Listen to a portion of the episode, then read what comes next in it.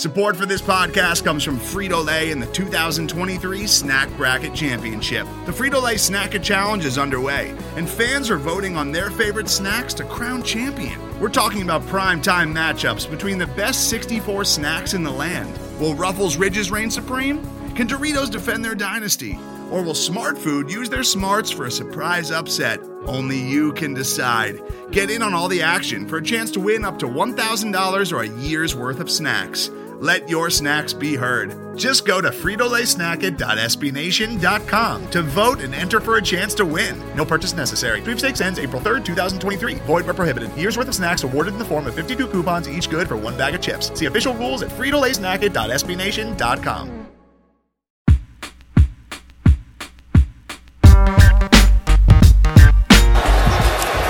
Jackson trying to escape and run for it, and he's got it more. Lamar Jackson down the sideline. Will they give it to him? They will. Touchdown, Baltimore.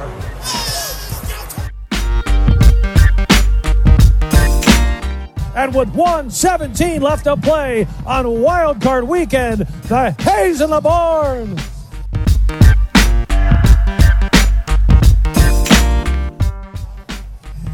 Oh my god! I wish you guys could. I wish we had a camera in here so you could see what we're doing. We're just a bunch of clowns in here. How much fun is that?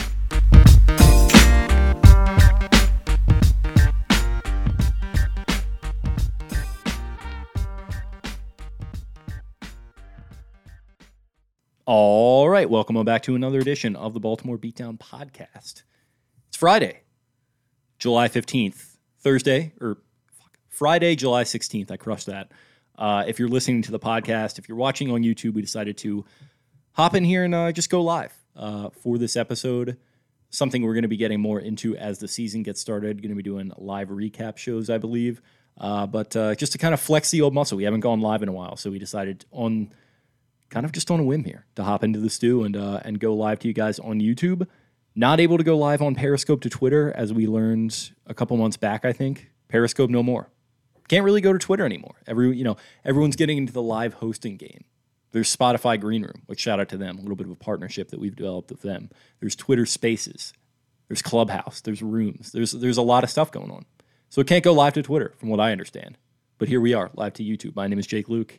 I'm verified on Twitter, and I'm joined by Spencer Nathaniel Schultz. How's it going, bud? non-verified bad boy Spencer Schultz rejected, uh, depleted. Jake got that big old check, and now he's having a lot of big old sack in the sack. So congratulations on that. Devin coming in hot. Yerp. It's been a while. It's been a while. I wanted to go live. Jake put a colorful new background on there. Got a little frisky, little soup du jour, if you will. And I feel good. I have the fucking itch. Sorry, I've I've been cursing more and more as this goes on. There was a point early in this podcast where it was like, "Eh, well, well, you know, a couple guys complain about, uh, you know, uh, you know, the kids are in the car. Well, uh, your kids need to learn some cuss words. They're probably looking them up on the internet anyway. Which, anyway, by the way, d- can we talk about that real quick?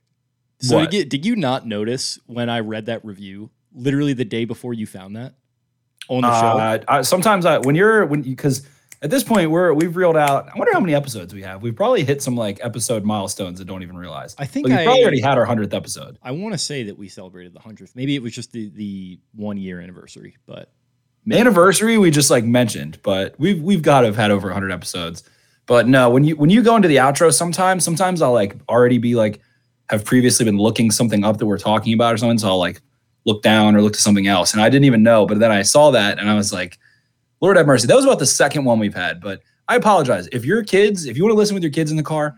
I can't control my emotions in this podcast format. If I was on a, you know, if I was on a radio station or something, or I'm doing a call with cleveland.com tomorrow and I'm going live on that, like I'm fine. But this is the boys' room. Okay. You're in the you're in the dojo. We're doing karate in the garage and some color flies. I'm Yeah, sorry. It does. And like that was the funny thing is like I read that like I usually read the reviews, but like it's it's always something really nice. And I I, I try not to read the negative ones anyway, because who wants to no, we that? need the negative ones. Every Some- now and then, yeah, like for and I did that's kind of what this was, reading a negative one in jest. I read it as if it was like a really heartwarming thing, and I thought I was like gonna get your uh your attention, but you were just completely tuning me out. And I was like, the bad language, F bombs, and all that stuff. You didn't pick up on any of it. I was like, all right, we're just going to keep rolling here because he's not picking up what I'm putting down. But you you literally discovered it the very next day. So it worked out. I that's funny. I, yeah, I was I was in autopilot for that and I didn't realize. But I'm sorry. You know, this is our safe space, and in our safe space, we throw words around. We throw some color. But long story short, shirt. Long story short, I am getting the itch. You're getting a I- little, getting a little horned for the uh, I'm- football. I'm getting a little, a little. I, I want football. I want football bad. I took a break. I took a hiatus. Haven't pumped out any articles in a while. You know, podcast. Jake had Forgotten Dynasty wrapped up. Fantastic. I'm sure most of you have listened. If you haven't, if you're waiting for that big trip, you have a treat ahead of you. But that's wrapped up. So I kind of did a little mental reset. You know, went on vacation for a couple weeks there, and I, I I stopped. You know, stopped watching films. Stopped. You know, took a took a little break. I feel good. I feel refreshed. I feel ready. I'm so ready. Training camp starting soon. I can smell that fresh cut grass. I can smell that that thick, humid August air. You can hear the uh, the sprinklers breaking out of the ground and just absolutely dousing the fields, making them nice and dewy. I can hear those You can churning see in the, the distance. the white lines being painted by the uh, the gentleman in the Zamboni. I'm just snorting up the paint that is absolutely hardest. One of the hardest things to do is to properly line a football field. Uh, very underrated. I'm horrible at it. I was hurt when I was in high school and they asked me to do it and I like got borderline yelled at, borderline hysterically laughed at because it was started started at the 10 yard line and the first down marker ended up being about seven and a half yards on the other side. But Were you it hungover? is it is time. Were you hungover? No, no, no. I just was on a you know not completely flat surface, and I was just like, put my headphones in. 'cause They asked me to do it, and I couldn't practice. I was like, all right, whatever. Yeah, I'll do some lines. And at the end, I looked up, and it was fucking squiggly lines. Like, it was it was usable for practice. It was very bad. It was very very bad. Top three worst I've ever seen. Uh, definitely. And I was banned from ever being allowed to do that again. So Can It's I, tough. Can I make a confession then? confess, you you did it for your soccer team. I'm in the the horny corner a little bit too, honestly.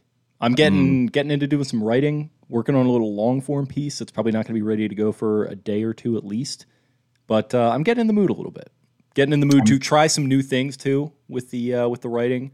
Uh, I think Forgotten Dynasty opened up some synapses uh, in the old brain, so I'm I'm getting into uh, getting into some experimental shit that I hadn't really tried before. I'm kind of feeling like a a jam band after like a good session at like the local dive. Some. Hunter S. Thompson, you're drinking, then smoking, then Yeah, eating, he- then he- drinking, then was- smoking, then was- eating. He was doing a lot of that. Him and uh, shout out to Jim Irsay, actually good friends with Hunter S. Thompson. Um, yeah, so, you know, so I, you know, I'm excited too. That's what I'm saying. It's been generally speaking, you know, this off season and and the result of the last Raven season was just kind of like, all right, you know, it was it was kind of stock. It was kind of stock. You know, they took a little step forward. We kind of felt that that was going to happen. Yeah, there was there was some excitement around, you know, oh, they're what are they doing in free agency? They end up, you know, pulling it all together very cheaply. Zeitler, Watkins, whatever. You know, uh, Villanueva after the draft. They have a nice little draft. They get Bateman, who we all wanted. That was that was the peak of the offseason, was drafting Bateman. And it was just kind of like, all right, like like again, like I don't I don't want to go ahead and say we're we're waiting for the playoffs because that's an arrogant thing to say, and you can certainly miss them. You know, the injury bug can happen, whatever. But just like kind of, you know, they've been on this steady path and they're kind of falling out of the headlines. They're not this shiny new toy. You know, there's Justin Herbert and all these rookie quarterbacks, and uh, the Ravens have just been in the playoffs the last couple years. So kind of, you know, hit a little lull there. But now I'm ready. I'm excited. And I can't fucking wait to see this team. I can't wait to hear some pads cracking at any point as soon as possible uh, across the football land. I I'm gonna start. I might start watching Good Good Morning Football again. Been a solid time since I stopped watching that, and I might, I might even get back on that. That's how thirsty I am for the game. I think for me, um, I'm getting there too because we did kind of take the break. Like I was managing Forgotten Dynasty throughout a decent bit of that, and like I kind of I started it with still having a little bit to go, so I kind of had to wrap it up. Um, but kind of burying myself in that a little bit and getting away from some of the stuff that was going on with the offseason. Like, let's face it, it was kind of a toxic offseason in some ways. And it kind of Right. made doing the show, I wouldn't say not fun because we love doing the show, but it made it kind of some of the topics frustrating, talking about the same There was some brain drain that was just repetitive, repetitive, Yeah. repetitive. talking about the wide receiver position, it feels like it culminated with the draft. Then all that kind of stuff went away. I feel good about where they're at. I plunged myself into something that was entirely different than what we had been talking about. So uh, six weeks later, that's pretty much all done. And uh, in you know actual uh, in actuality, football is kind of right around the corner. So it feels good. It feels fantastic. I'm sure everybody else is jonesing as much as we are. And it's fun. There's going to be some fun battles, and we're going to get into all of that stuff next week. We'll do our, you know, everybody does their training camp preview. So that's, you know, everybody does that. But we'll be, we'll probably have Vaz on and whoever else, and we're going to break it down like we always do and start talking, start letting some some takes fly and all that good stuff. But it is right around the corner, and I'm very excited. We got Rashod Bateman and Hollywood Brown and Mark Andrews just sexing it up in Scottsdale, training shirtless every day, going to clubs at night, just living the damn life. And I, I saw on Twitter a couple weeks ago, someone was like, "What do these guys keep doing on? uh What are these guys doing in Scottsdale?" Yeah, It's that like, well, was Mark Andrews is from there. The fucking finals are there, and like it's a cool place. I forgot who that was, but it was I think that was from a friend of the show. So shout out to him. Um, but yeah, Mark is um, plus Mark is from there. So I think they're just out there maybe crashing with him or something. Mark Andrews probably has a different girl going through there every week too. So probably a lot going on in that regard. But um, yeah, I mean, I think my response to it was uh, good looking, rich, athletic young guys. You know what? What you know? What could they possibly doing in Scottsdale, Arizona, in July? One of the best. Well, July is a little excessive because that's when the heat It's is a, well, it's, cooking. it's a dry heat. That's true. That's true. And then they come to training camp and will be dehydrated because they're sweating profusely in that cloudy abyss that Drinking. occurs in that cut of wilderness And in drinking. the jungle of Owings Mills. Shout out to uh, shout out to Truly and drinking. Shout out to drinking. Mark does look like the Chad of the team. Mr. T chimes in. He looks like a Chad. Uh, yeah, yeah, he's the Chad of the team. Yeah, yeah, he kind of is, but he's also he's. I feel like he's pretty wholesome. He looks too much like Cole to be a Chad. Yeah, very true. Cole's not a Chad. Um, That ain't no Chad. But ultimately, you know, their training, Lamar, controversy of classic, you know, when is it going to fucking end? 2022, like, when is it going to end? 2022, if, if they, I guess they just have to win a Super Bowl for it to end.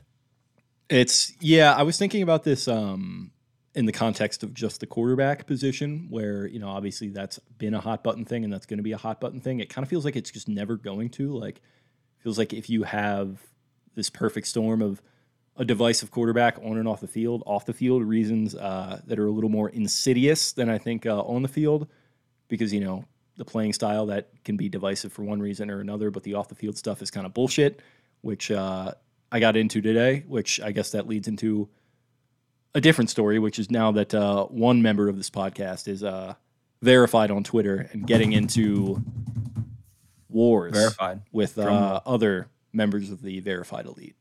That you know, two super. You know, Does the water taste Two- better? it. Listen, Oh, I was hoping for a. Yeah, slope it down. the sweet, Yep, there it is. There sweet it is. pineapple hard seltzer tastes good. It's actually not that great, honestly. I don't love pineapple Trulies. Little, little sweet, but it does. It tastes good. Feels good to be verified with like fucking fifteen hundred followers or whatever minuscule amount I have. It's, I, I think more funny than anything, but I uh, I'm not going to say no to it. Oh no, absolutely not. And immediately, as soon as the the check mark comes, the sec mark comes, and you're you're going at it with Shay, with Shannon Sharpe, who is just like Shannon Sharpe is on Mike Florio's side. Take take a fucking breather, Shannon. Do you realize that you're on Mike Florio's side? So I, so backing it up, and we'll probably, I think we got questions about this, so we'll probably talk about it even more. But backing it up, so the Florio thing comes out a couple days ago, where Lamar, there's a video of him running, running a route or whatever as like a DB against a kid in his camp. Two guys watching football. It's just guys talking. Is that the blue check guy? It is. What's up, Cole? Um, Lamar like running a DB route against a guy. Won't let me down with that. Yeah, me too.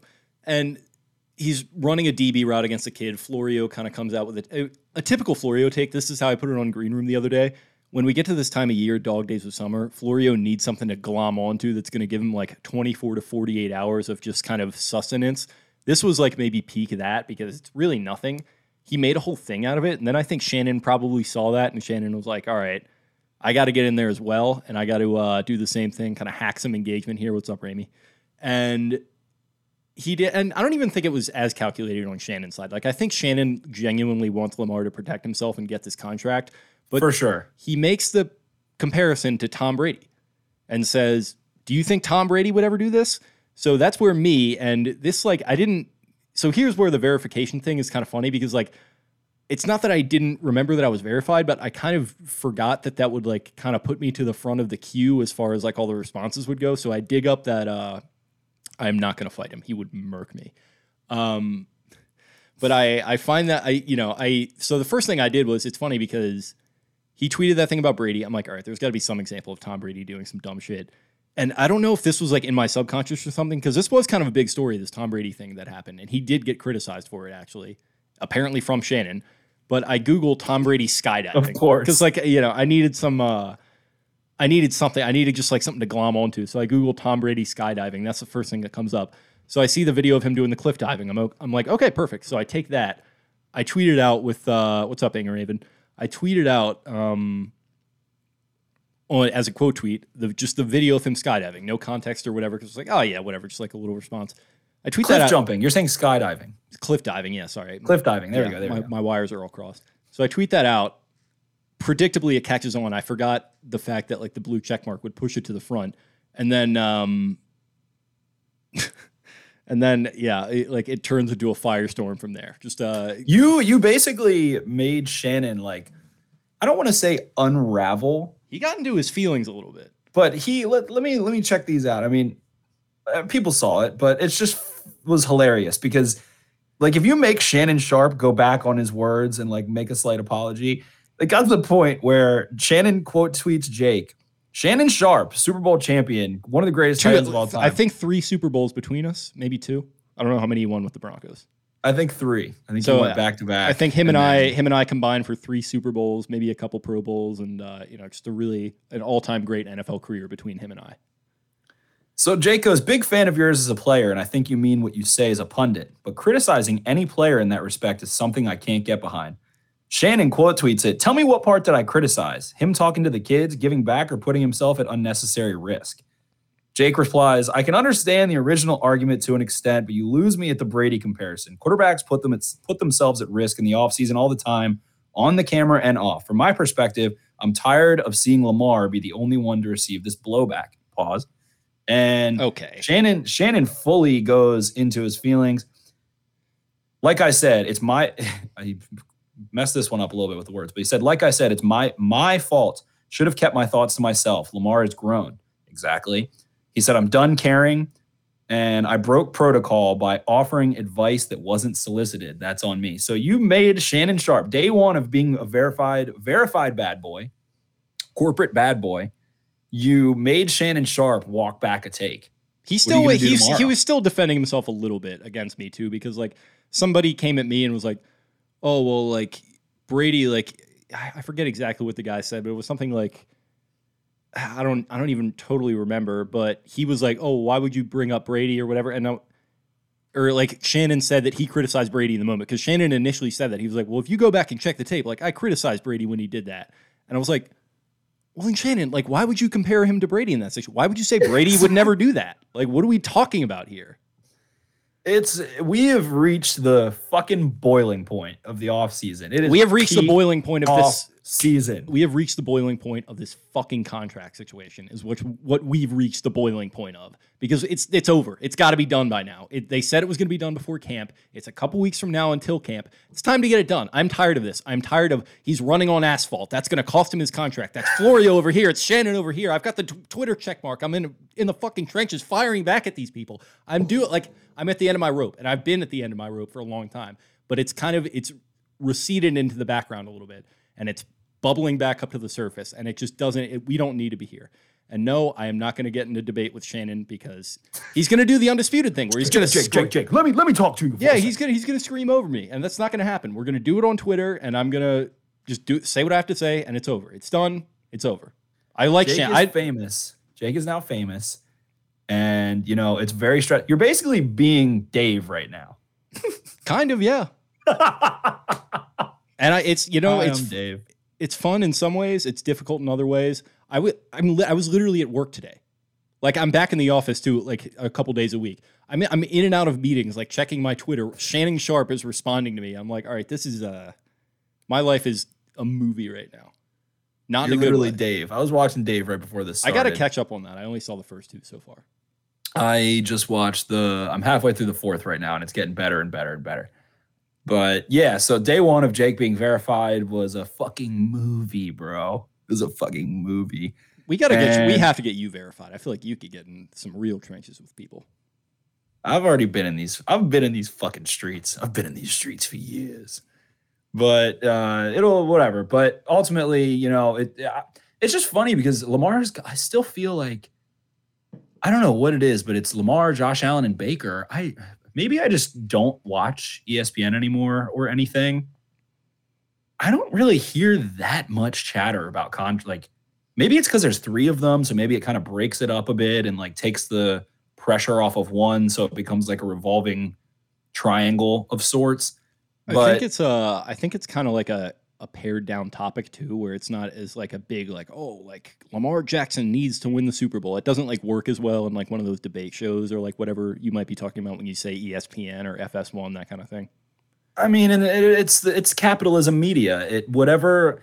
It's like okay, let's see which one of these topics gets the most hits and creates the most interaction, and that's how. I mean, that's how you run a social media account. You know, if you want to maximize your followers, you try to attack whatever gets the most traction, and that's why Barry McCockner has been so good for so long, a, a true legend in He's, these yeah, streets. he's he's gotten a lot of engagement for so long. Exactly. So it's just, you know, it's interesting to me because I just don't feel like I'm like I feel like the Lamar needs to stop doing this has been a thing. And it's like, okay, you know, Lamar had a fucking community event for children.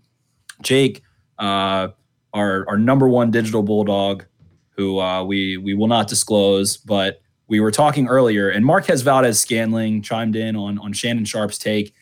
And Marquez Valdes Scantling, so the, the quote from Shannon Sharpe is why Lamar? Marquez said, because he wants to go back and be the guy that he never saw as a kid, give hope to a community, brighten a kid's day, could change a kid's life. Bigger than chasing a check when you're a genuine person that cares about the youth. And that is why it's hilarious because all these motherfuckers are out here saying that, you know, oh, Lamar needs to take care of this, take care of this. And they're the ones on these capitalism fueled bender media clickbait shows. And Lamar doesn't participate in that shit. It's it's two polar different he doesn't, worlds. but he doesn't, but he know that he notices. He gets this shit sent to him, and he'll go on to IG. he responds. He, He responds very quietly and with some emojis. But you know, I mean, what did he do? That dude made that awesome graphic of him holding up the paper after the Titans game, where he like inserted the paper, and Lamar immediately makes that his fucking Abby. Like he Who- hears what it was that? What was that kid's name again? Any other athlete hears it. I feel like. I think I follow him on Twitter. He's really good. That I want to It- that. it's um it's our boy. He uh I think I think it, he's a CJ listener. Osborne? Uh, Yeah, Zach. Zach, Zach Osborne, I think his name. Is Zach Osborne, right? Exactly. He makes those fantastic graphics, and Lamar immediately like takes that and makes it into his ZJ own. at ZJ Creation. Check him out on Twitter. He's really good. ZJ Creation. There we go. Yeah, he's he's the boy. Not to be confused with Uh, uh, Zeke Batman, of course. Not to be confused with the Batman. Tannenbaum said Cleveland would be tying themselves to mediocrity, giving Baker a big contract. So that's where ESPN is talking about it, I guess.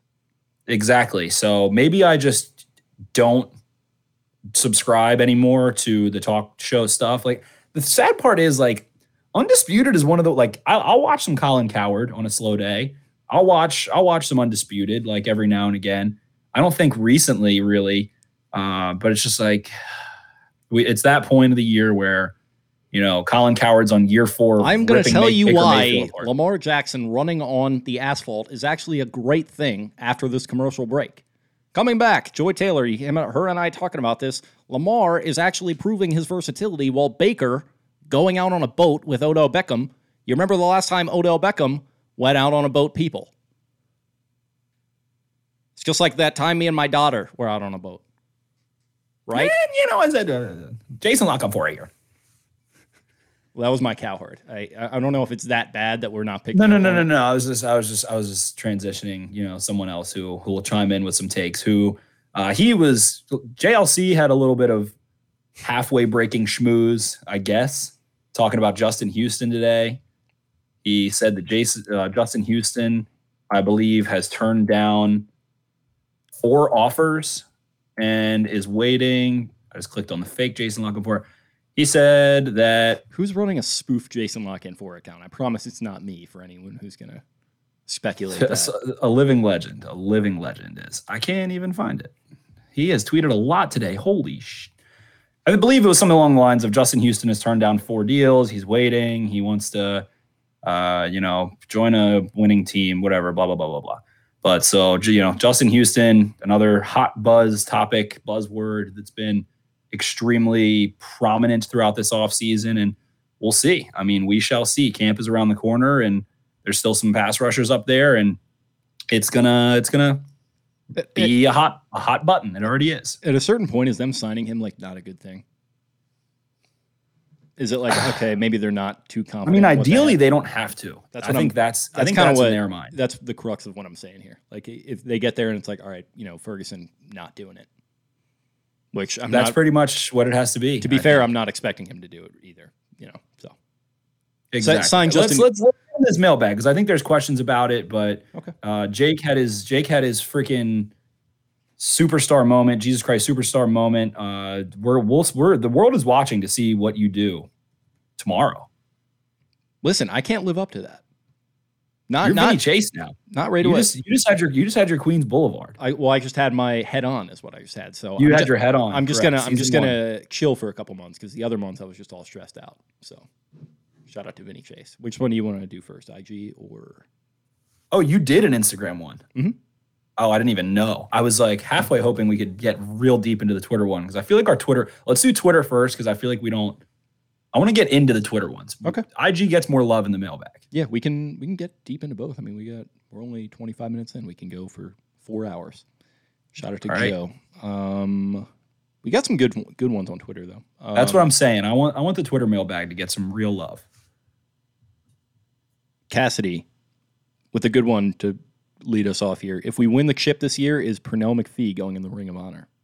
It's closer than some might think. Pernell McPhee is, you know, he's. I'm, I'm actually whipping up a little Tyus Bowser article right now, and to to loosely quote my intro, whatever, is that you know the Ravens always had that air of swagger, that personality, that confidence, that energy on defense, and you think of guys like you know Michael McCrary, Rob Burnett, you know Tony Siragusa, Ray Lewis, uh, Rod Woodson. Ed Reed, Chris McAlister, Terrell Suggs, and you know even like a Bernard Pollard at one point. You think of these guys that just bring that like energy, personality, and I think post Ray Lewis, it turned into like this dancing kind of thing. And I think that like Suggs had a lot to do with that, like a little more goofy but still very energetic. And you know Suggs is like that. Zadarius Smith has like a superstar personality, and that was the case in Baltimore a little bit, but he was just not Terrell Suggs, so he didn't quite get that. But then Judon, of course, has always been getting himself in trouble, you know, n- not actually, but like on Twitter or whatever and interacting and on the field, he's always dancing and messing around and Ma- Marlon Humphrey, Marcus Peters, all these guys. And Pernell McPhee is now like the last of the old guard of that intensity. And if, if, you know, he's got two rings and makes a big impact this year, then you know he's a guy who returned to Baltimore, and I think that he you know is one of the more underrated Ravens of all time. His ability to set the edge, his ability to kick inside, and and just bring that old guard Ray Lewis kind of era, fucking fierce laser beam focus, intensity, aggression to the game. So.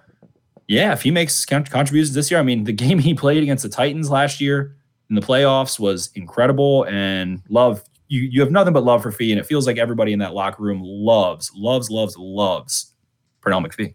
Kind of reminds me of Anthony Levine in some ways. Um, maybe a little bit, li- little bit of a spiritual leader to some. They kind of are looking to him in Great uh, call. in ways and sort of in avenues that you wouldn't necessarily expect. And good point about that Titans game. Ingraven says no. I probably would agree that it's a no for right now. But like if he has a really good season, for example, like not expecting him to go out and get nine sacks, but if he does that and then he has like a playoff run where he has like three and a half, and they Or if he just like is a brick shit house throughout a Super Bowl run. yeah, and he was like shout out to uh two guys watching football. I don't know if Cole's still in here, but he had a great chat with Jeff Z the other day.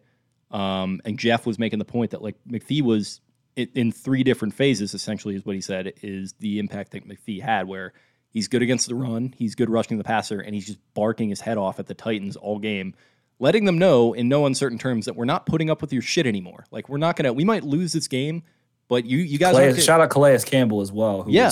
shout out to screaming at them. That out- was that was one of the most underrated moments of last season. Actually, Shout out to Lamar Jackson, which we heard through some back channels that in the meeting the night prior to that game, he said we're going to go hang fucking 50 on them for what they've been doing to us and we're we're not going to stand for it anymore. They stood up to the bully and Pernell McPhee was a big part of that. So, I think if he has a similar playoff run to that game in its entirety, really big uh, season here in 2021, it's exciting stuff. I think uh, he could he could oh, potentially do it, excuse me. Adam Jones, hey, the boys are back. Verification Jake and the good Dr. Schultz. That's right. shout out to real the real Adam Jones, or I guess the fake Adam Jones, the one who's playing baseball in Japan still for uh, getting his thousandth career RBI recently. Absolutely. He's he's great on Twitter too. He is. Okay, I guess that answers that. Let me uh, John Smith, shout out to Pocahontas. Um, do you want to answer this first? Because this kind of ties in. Oh, is that the same one? No. So Is that the same kind of one? so I this- just put that one up for the time being. Go ahead. Go go to the next question. okay. We'll Uh, leave this one up till it ties in all the way. Okay, John Smith. I understand not necessarily agree with Wink saying sacks don't matter because pressure rate etc. But how does that account for mobile quarterbacks? I just flash back to blitzing Mahomes Allen and they wriggle out every near every time. At the end of the day, don't we need to bring them down for loss? I think I think he's got a point here where I love Wink and I love the idea of manufacturing pressure and all this kind of stuff and like sacks don't matter and like it is I trust Wink when he says that, but they do need to like at the very least, they need to show up against Patrick Mahomes and Josh Allen this year and bring those guys down. Josh I don't Allen think not on I don't think schedule. Wink. Correct me if I'm wrong. I don't think Wink said sacks don't matter, but he said sacks are you know overrated. Sure, yeah. I mean, And and what the Ravens defense does at its core with their pressure scheme and and all of it and their overloads, whatever. What they want to do is number one, get a free rusher. We know that. And that's why it, it feels like I could dive into this. I'm just going to say in one sentence. That's why it feels like they're not as concerned about paying those B level, C level type pass rushers like 10, 12, 14 million dollars. Do they want Bosa? Yes. But they want free rushers.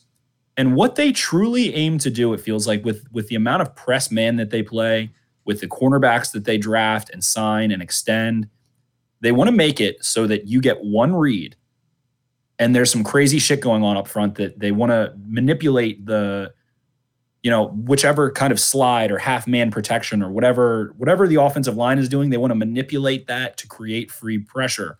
And that's why they're not as concerned about getting like a B list guy who gets eight or nine sacks. So they want to make it so that, you know, and that the game in 2019 against the Bills in Buffalo is such a great example of that. They got in Josh Allen's face all game, they hit him, and they made it so that he basically had to snap the ball, make the correct pre snap read, and get the ball out. The problem is when you start playing, you know, the Chiefs are going to have a really good offensive line this year, most likely and a pretty smart offensive line. You know, maybe the Ravens get a little lucky because last year it was Eric Fisher, been there for fucking ever. Mitchell Schwartz, been there for quite a few years. Couple guys up front, you know, Kelechi Osemele had the game of his life in that game. Of course, he came back to bite the Ravens in the ass. Can't even, you know, ends up missing most of the season, but of course he comes back to shit on the Ravens. He hates the Ravens, which is like, pretty, he pretty much came out and was like, I would never go back to Baltimore. So now, you know, Orlando Brown's going to know things pretty well. So that's one one tall task. They've got Joe Thuney, a smart guy who did play the Ravens last year, but he's you know in a new system. And then they've they're going to have probably Creed Humphrey or uh, Larry Larnay Duvrant Tarif, however you say his name, Laurent. and and there's uh what's the other guy's name? Austin Renners. So it's a new five, Mike and you might be able to take advantage of that a little bit. But what they want, and if you go back to 2018 as well, the Ravens hit Mahomes like 18 times. And held them to what 17 points most of the game. They have that that final tying uh, uh that that final backbreaker. Or no, they have the, the fourth and nine Hail Mary. Like that's what they got away with. And they had pressure on Mahomes there.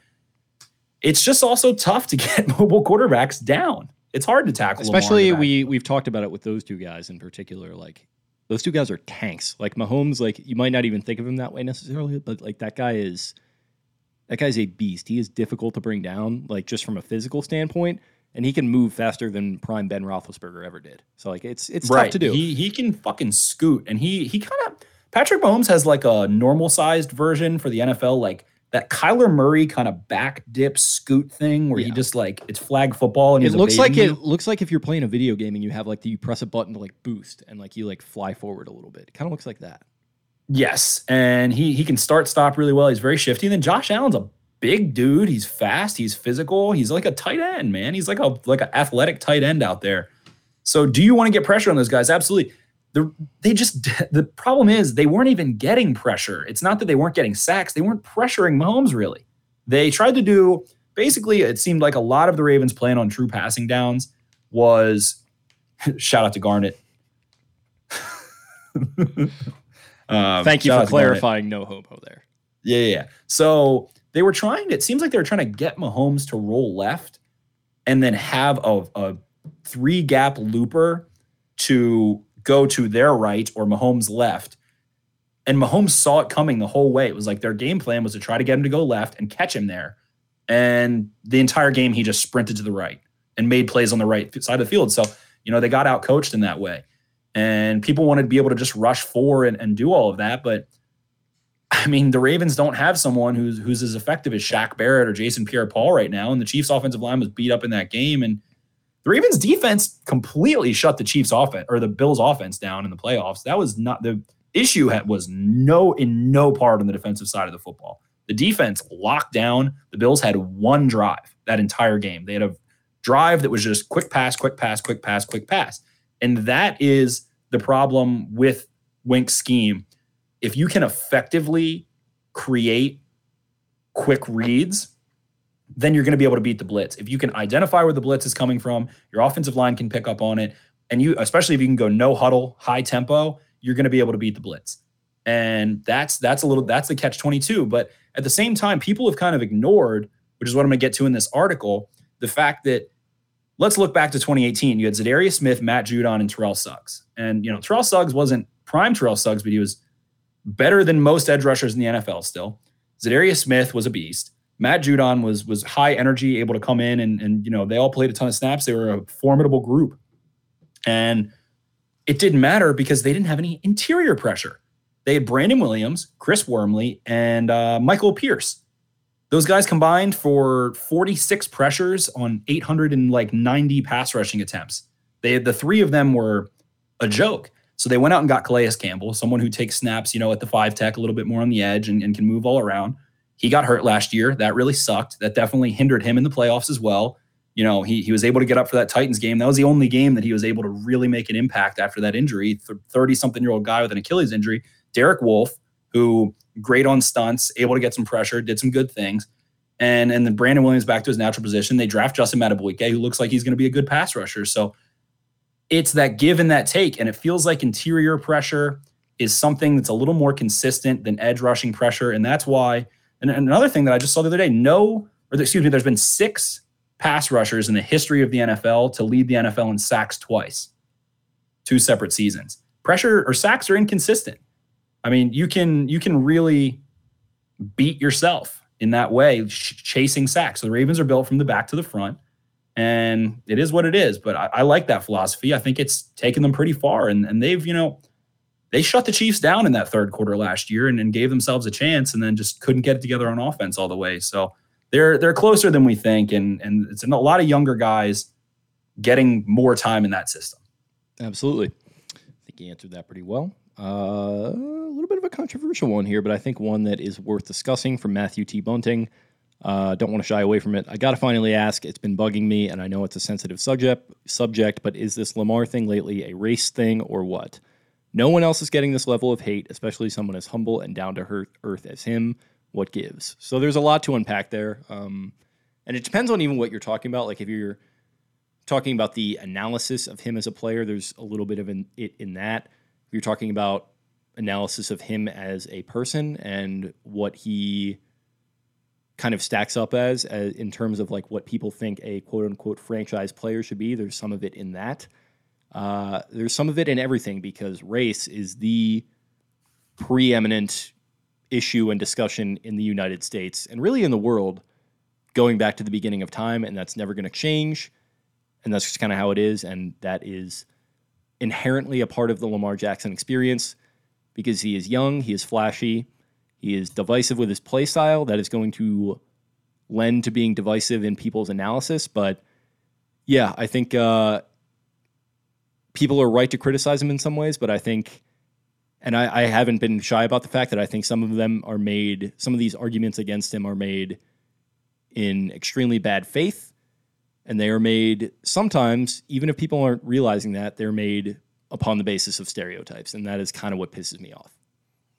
I think that there's a couple levels to it, and there is a race level to it. And, and I think it's easy to see those many times in, in a lot of interactions. You, you can kind of see. You can tell right away a lot of the time and when there there are some where it's like you know running quarterbacks will never get it done. We're we're past that. Patrick Mahomes is already you know thrusting himself into the conversation as one of the greatest of all time. You've got Deshaun Watson, who was arguably the best passer in the NFL last year, especially considering his supporting cast. And let me let me tell you something. Look up John Elway, okay? Running quarterback. Bert Jones could fucking scoot. Bert Jones, fucking running quarterback. And let me tell you something. That's John Elway before John Elway, first of all. Exactly. So it, you know, there's we can talk about all those, but at this point in the NFL, you got Cam Newton who's done it. Michael Vick did it to an extent. Kyler Murray, Deshaun Watson, Russell, like Aaron Rodgers is mobile. So th- that's one thing. I also think that there's another level to it where people watched him at Louisville and he was so athletically dominant with such a oh uh, you know below playoff level, a below top of the heap level supporting cast, that he made plays on his own. He would run for 250 yards in a game. He would do all these kinds of things.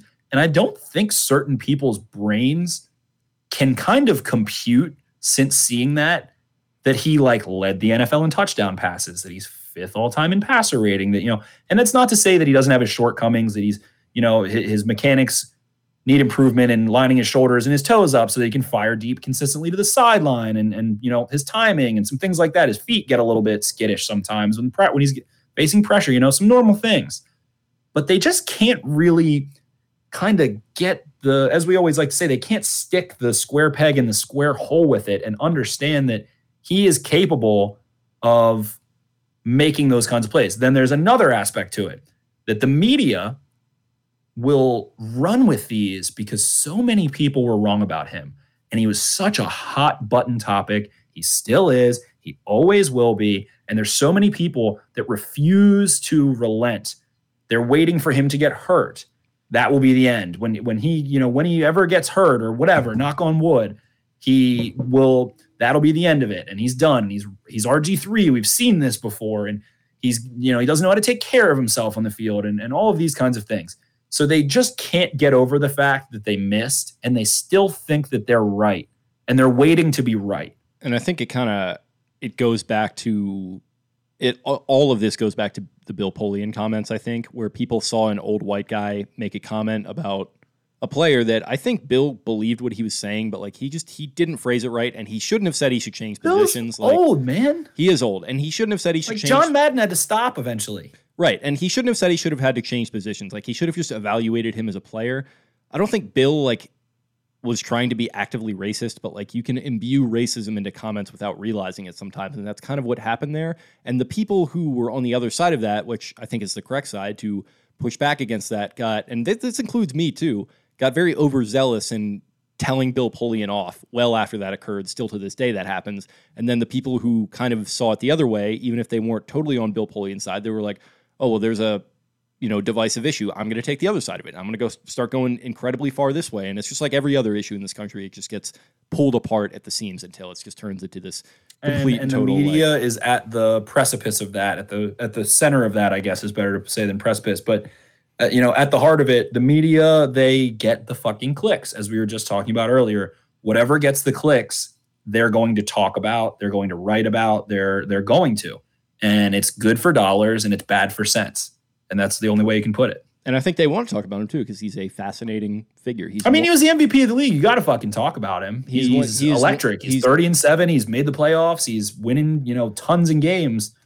he's the most unique player to come into the league in I don't know how probably maybe since Vic. Like, and that's not to say the best. Like, he's obviously not better. Aaron. Donald comes in like it, it's a few guys. And, It's like- a few guys. and he's making plays and showing up on highlight films in a way that Aaron Aaron Donald cannot because of his position. Like, he is a what he that scramble against the Titans. Yeah. That's just like, and that's like not even talked about that he had a fucking 50 yard touchdown run against the Titans on third and 12. If you look at that screen grab that I posted, that uh, Adoree' Jackson, who was a like a track star, like, it track star, couldn't fucking touch him in a sprint. and like we just, we, and I, I kind of hate the whole why is nobody talking about this thing because that's like what do you want them to talk about? But like it- that kind of just feels like something that's sort of been papered over because of the loss to the Bills the week after that. But that is like one of the five, like one of the best plays of like the past. I guess you could include it, or no? eh, okay, Post that's- Super Bowl Ravens. yeah, that's that's probably like a top three, maybe even best play for the Ravens since Super Bowl Forty Seven. I, I like the way you put that. Yeah, in the last like decade, pretty much, and and especially even like playoff highlights. So it's it's all of those things. Is there some racial undertones? There's definitely people where you can feel it very quickly. You know, I'm not going to get too deep into it, but they're from the same kind of places. They have the same kind of fucking Twitter abbies. And it's a lot of it's a lot of like you know truck loving patriot 45 and they've got like the fucking american flag emoji which like And there's certain teams that they're fans of. The one fan base that I think is very interesting in their takes about Lamar is the Steelers because they've really stifled Lamar twice. And they've only played him twice, right? Yeah. Yep Yeah. One He time in didn't start didn't start his rookie year, didn't he Well, he should won have- one in overtime. he should have caught a touchdown against them in 2018 but we, we don't have to Right. talk about that Right. But he then, you know, they didn't play again. Then 2019, they played once. Marlon Humphrey, Juju, forced fumble, touchdown, or Tucker field goal. he was bad in that sat game. out the next one. Then the Steelers had a really good defensive game for the most part. You know, the Ravens made some plays, ran all over them. The backs they they just focus entirely on stopping Lamar and let the running backs run rampant on them. So Steelers fans have these really like he's not that good. Like, and that I can understand. that understand the because they- perspective, a lot yeah, of them like- probably only have watched those two games. absolutely yeah I, I get that i mean steelers So I can fans understand that perspective. I get I get annoyed with some Steelers fans who we I'm not going to say who it was because they don't deserve any fucking publicity. But when Lamar came down with COVID and some I, th- I think relatively relevant Steelers account tweeted like, "Oh Yins, the fucking Madden curse," and tweeted like the Madden cover. I was like, that's a little distasteful. Like he's probably going to be fine, but can we not do this? It's whatever. But yeah, No, that's, that, that's probably, that, probably, that, just, that stuck with me a little bit. That's I, I'm getting in my my Twitter bag lately. So And I think this is a good point. Mr. T chimes in here in the comments. Race definitely plays a part in it, and it's also where he's from. and the way that he the way that he talks, like no other quarterback talks like him. and you know dresses like him. He dresses, you know, toed out in Gucci and loves to wear, you know, some fucking lavish shit. He doesn't dress like Russell Wilson, and he doesn't dress like you know Patrick Mahomes doesn't dress. Patrick Mahomes will wear a standard kind of suit to an event. Yeah, Patrick Mahomes will wear like tech polos and khakis with his phone outside his belt, like to certain places. and is an avid golfer. yeah, which fucking nerd. Give me a break. So, you know, uh, Gregory Burr chimes in here as a Montana fan. I've spent most of my life defending my quarterbacks against Steelers and Packers fans. My face to face experiences have no racial tendencies. Dummies that don't know about quarterback searching. yeah, I think it's like a, a situation where sometimes people don't even realize what they're saying. But like there's there are certain things where there is a tendency to it. Like what like I was saying with Bill Polian. There's also like the stat deniers. There's also the efficiency deniers, people that will dry hump stats and talk about like passing yards. It's like, all right, guys, can we put our 2010 stats back in the drawer here? Ramey chimes in Patty Mahomes with the Pit Vipers. That's that's a good that's a good shot. I like that. Exactly. But that's talking Lamar, you know, where he comes from, the way he is, uh, the, you know, what he wears, his, you know, his I, I just don't even. It's just funny. It, uh, you know, I don't mean to shit on her, but it reminds me of like the Lindsay OK thing from a couple years ago, where it's like, all right, yeah, he has a bad attitude. It's like, who the fuck? What are you watching? What is making you say he's a bad attitude? He's the best attitude. So people just click all these things in their head, and and uh, yeah, the, then there's the people who the, there's the stat deniers, and then Mr. T chimes in. There's the pass yard merchants. Oh, he only has this many passing yards. It's like yeah, isn't it crazy that he led the NFL in touchdown passes? Those are the same people the that much? these are the same people that try to say Joe Namath like wasn't a good quarterback.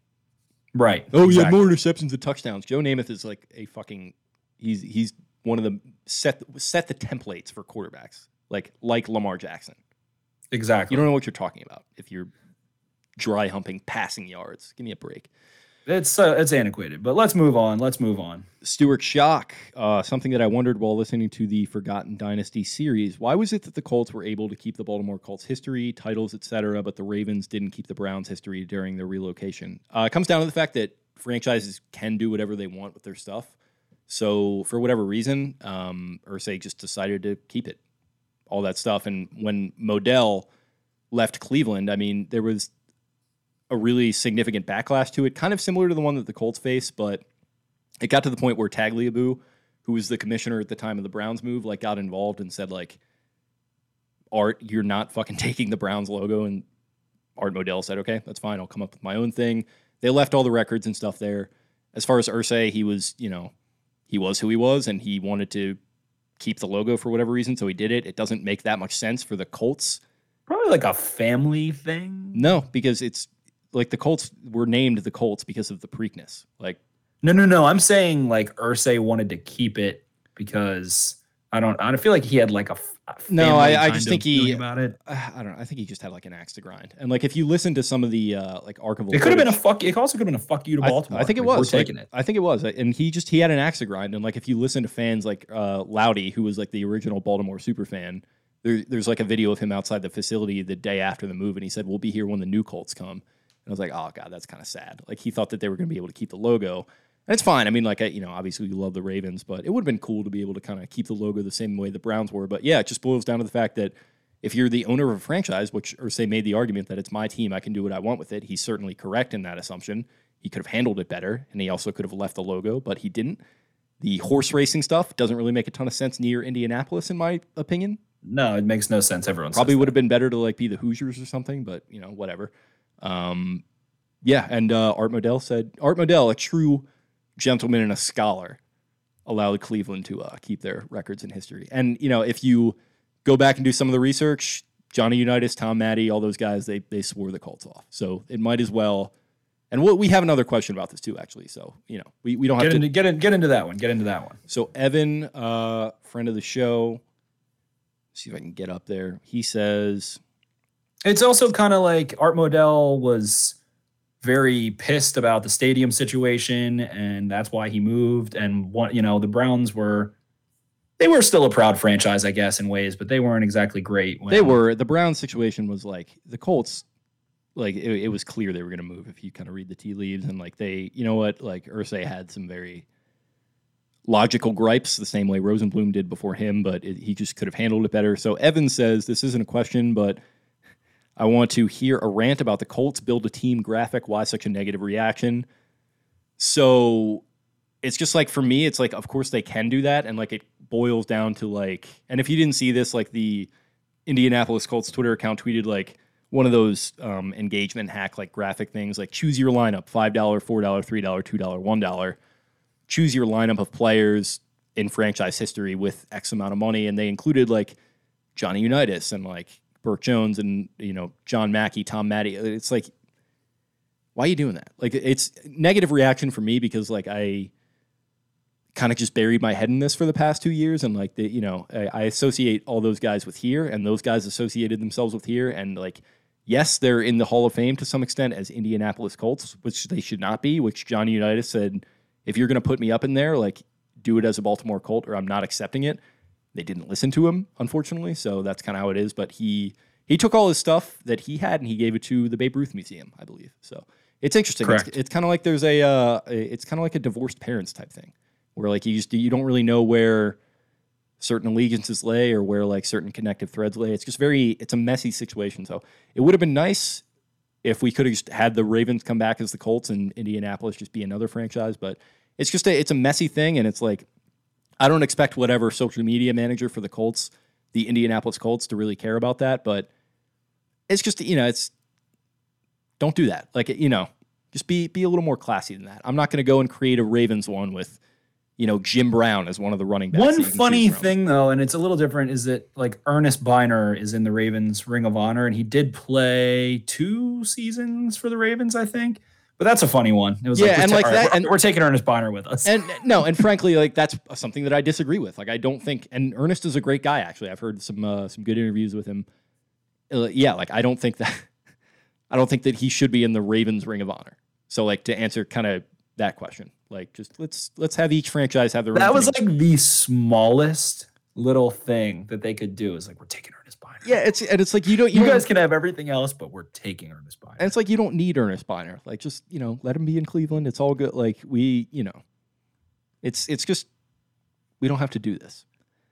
We we can just we can it's the it's the Indianapolis Colts are they're doing really well. In fact, they're doing great. They're doing much better than they did under Robert Irsay. Jim Irsay, as I said in the podcast, is a good owner. And if you have a problem with Jim Irsay, that feels like a you problem.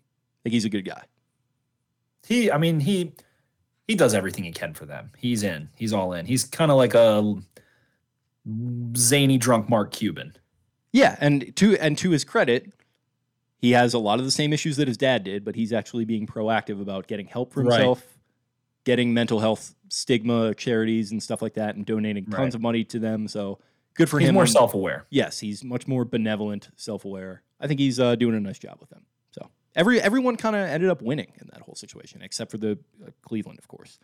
that's why I, I just love that you did that entire series just so we can have these kinds of discussions and it's just i enjoy it very much so I do too, man. It's good to uh, good to keep this kind of discussion going because it felt like there was maybe a stagnancy point with Baltimore Colts history. So it's it's good to bring it back to the forefront. it, wa- it was at rock bottom and i think i think we're on the up and up exactly.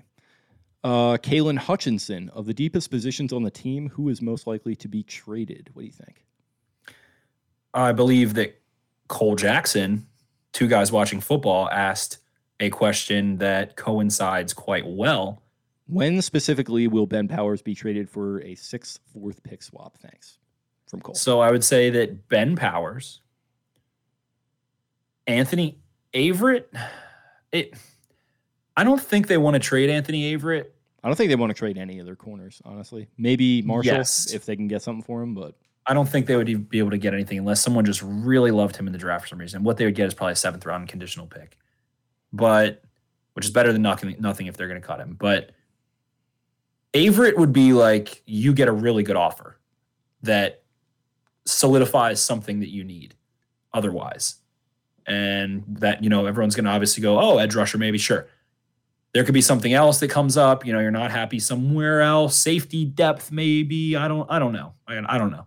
But those are the two guys that I'm looking at. Ben Powers, who I think is at this point in his career, I think he's a really good backup. I think he's a, a quality backup, a guy that you can plug in there. He's going to win some reps. He's going to lose some reps. Um, I was where I underestimated his shortcomings. I would say is, is just in terms of stature and general athleticism. He's not quite hulking enough to really lay down the authority uh, on on impose his will upon his opposition. So uh, I think that he's a prime trade candidate. Ben Bredeson, you know, apparently is working at center, and we'll see what's happening with that. But but Powers has game experience. He's a guard. It feels like they have a log jam at guard now with the Bens and Tyre Phillips and whatever's going on with all that. So uh, that would be an interesting situation. But sometimes, you know, it again, a lot of these problems that we put up in hypotheticals resolve themselves, unfortunately, due to injury. So Absolutely. Uh, Bateman to the moon. Could this possibly be the best pass catching core in team history? Uh, um, I don't. 20, 2010 was pretty fucking good. 2010 was really good. They were experienced too. Yeah, this is a. I think there's a lot of potential with this group, but I just I, I would hate to go out there and because like really what what we're talking about here, and I love Tylan Wallace, but like I'm I'm not really banking on him doing a ton this year. Where you're really talking about Sammy Watkins and Rashod Bateman and Nick Boyle coming back. So you're we're, let's let's talk about it. We got Marquise Brown, who's probably going to play a lot of Z and a lot of the the move slot stuff, the move H t- stuff, spread H. And we've got Sammy Watkins, who's going to play in the slot a little bit. He's going to play some X. Rashod Bateman, who, as I say this, I hope this isn't the case, but he's adept in the slot. He's adept out wide, can play all three positions, and it's it's pretty it's a pretty good situation for Bateman with Sammy Watkins, a guy who has a ton of experience, has nuanced releases. You know, he's going to have a notebook. This is something that I've mentioned before. You know, Watkins has a notebook. He's a professional. He has a notebook on the NFL cornerbacks. He has the notes. He has the details. He has previous matchups, all that good stuff. And it might be written in some sort of like alien lizard language, but hopefully he can communicate it in English to Bateman. So it's a great mentor The- for him. Sammy Watkins, like he's the living embodiment of R.I.P. to your grandma, but I'm different. Exactly. Exactly. I That's the best too, way to I it. work too hard. I care too much about my job, and sometimes I just get way too invested. That's why I Get injured. That's why I get hurt. I go too I, I got to get a practice. Sammy Watkins. Somebody, if you know, He, if, if he was not able to play football, like if he was just average athletically, like his interviews would be so fire. I need to get a Sammy Watkins. It'd be like my biggest problem is that you know I I at my work performance peaks and then I just I stay at work too late and it makes me It's start not getting enough sleep and then my performance declines. It drains me out. It's just part of being built different. Unfortunately, it's just the, a condition that I've got. I need a I need a Sammy Watkins jersey before the season. That'd actually be sweet. But so all right, we got Bateman running around. We got Duvernay who did play about half of his snaps out wide last year. Um, that slot log jam is real, but Duvernay can definitely play the Z. He can play the flanker, the off the line of scrimmage, who doesn't have to deal with the press and can come in motion and take some carries and do some fly sweeps and some screens, all that good stuff. Uh, then we're gonna have Tylan Wallace, certainly on the team. And then beyond that, you know, I, J, J, we've talked about this. We don't have to get into it. The training camp will resolve it, and whatever happens, happens. You know, it's going to be Proche, it's going to be Boykin. I think Proche, Jake thinks Boykin. Uh, then one of those two guys is what it feels like all in all likelihood, and that feels like a very deep group, deeper than. Did Steve Steve Smith and Mike Wallace did not play together? they did in 2016. They did one year, Mhm. and Steve Smith got hurt. Uh, no, he got hurt in 2015. That was the uh, the five and eleven year. Then he because he then he came back. he went into 2015 saying this is going to be my last year. He gets hurt and then he And then he plays the year they lose to the Bengals. Yeah. Okay. Or Yeah, no, correct. so he didn't play. That was 2017. You're thinking of. So he got hurt in 2015. 2016 they go eight and eight, and that was his last year with Mike yeah, Wallace. Yep, yep, yep, yep. And then it was Mike Wallace. God, I what Perriman and It, it was him. It was Perriman. It was Mike Wallace. in 2017. Who was 2017? 2016. It was him, Perriman, Mike Wallace, and Dennis Pitta had that really good year. And then who was 2017? 2017 this- was, Perriman, Mike Wallace. It was Crabtree. Crabtree. no Two years. No, Maclin. Maclin. yeah, it was Maclin. They signed Maclin There we go. literally right before the season. Okay, there we go. So there's that. Uh, Garnett chimes in. Steve Smith and Torrey Smith had a thousand yards together in 2014. Well, Uh, Steve Smith had a thousand yards. Torrey had 11 touchdowns and like 700 yeah, yards. mm, yeah, he didn't have a ton of yards. Eight, eight, yeah, whatever he had. But then you're going back, and then it's yeah, it's those Anquan Boldin.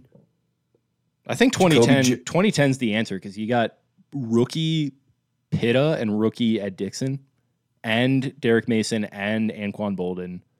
I think I no Heap was gone by that point. I think Yeah, he was gone. yeah. Um, so yeah, those two. I think Housh might have been the third receiver, maybe. It was Housh. Yeah, They had Lee Evans at some point. That was think- 2011. I yeah Evans. I don't know if they signed him in 2011 or if he was there, but they they were gnarly in 20. The problem is it's literally impossible. to yeah, I'm gonna I'm gonna take Derrick. Mason and, and Anquan Boldin. Yeah, that was that was a good receiving core. It was a good receiving core. So we'll we'll go with maybe the second best since then. And then beyond that, there's we're getting all the way back into Derrick Alexander, Michael Jackson days. um, Bori Potts. I just want y'all to touch on the Shannon Sharpe situation. I think we already did that. We did that. Angie, uh, not sure if this has been asked already, but what players are you most excited to see in the preseason games and why? Uh, I'm excited for. I'm excited to see what happens with this quarterback situation. That's an exciting one. The tight end situation. Daelin Hayes is one that certainly comes to mind. Josh Oliver. Shaun Wade, Josh Oliver is a big one for me.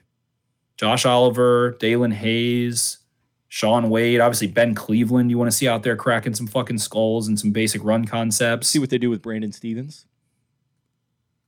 for sure. And you know, there's gonna be some guys like Deon Cain getting some reps, uh, Benjamin Victor, some some funky stuff there. Uh, Nate McCrary, the running back that they signed in, as a UDFA, he's an interesting one. We'll also get to see uh, Matt Waldman's boy Ty'Son Williams, hopefully.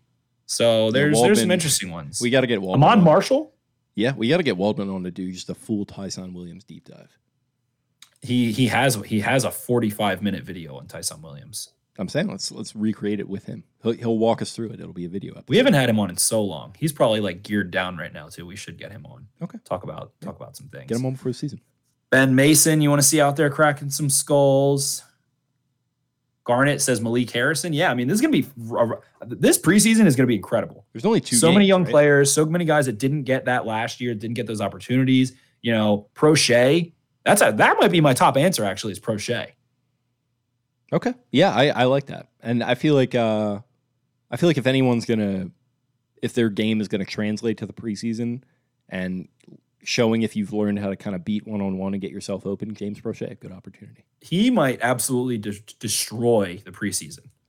It's exciting. He could be the next uh he'd be the next Jeremy Butler. No, he's he's he he got in the game. He he's he's different different levels here. Yeah, We're talking he- he- mythological creatures versus humans. Yeah, he, he has an NFL catch, so he's more established than Jeremy Butler, the fucking future Hall of Famer. he has one. Yeah, well, yes, he has one catch on a gr- listen. It was a great out route.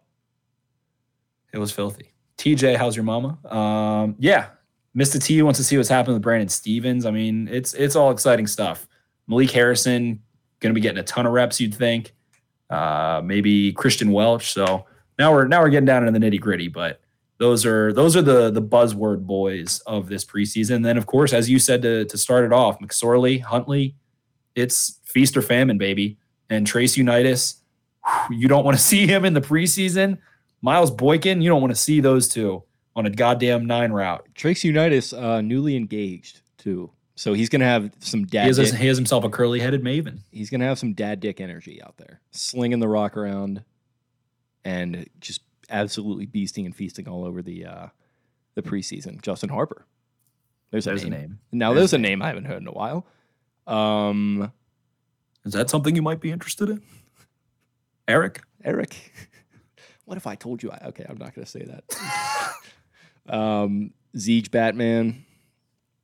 The Ravens have some 19 odd FAs next year. We got to get Zeege Batman to be like our official statistician because he's all over this kind of stuff. The Ravens have some He- 19. He's our offseason correspondent. He really is. Uh, I was in the house at Jimmy's the other night. And he was working it. and He did not come up to me. So we're, that's going to have to be corrected next time I'm out there. Wow, Zeej. Wow. I hope you're listening. Uh, the Ravens have some 19 odd FAs next year, including Andrews, Bozeman, and Joker. Who do you want to come back and who actually does come back? I think Andrews priority for sure. But I think like if Bradley Bozeman gets off to a good start this year, let's let's get those talks rolling right away. Because like see, some of these early contracts have kind of bid EDC a little bit. Other ones good investments. So So a little birdie that I would put a you know medium amount of stock into.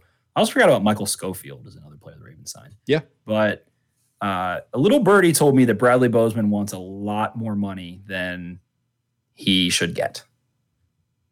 interesting. He wants a lot of money, apparently, which is interesting. But if he, this is the thing, it's when you scorn, as I've said before, if you scorn John Harbaugh, you scorn Eric DeCosta, and that is in this case centers snapping the ball and generally not being able to like reach block and combo well.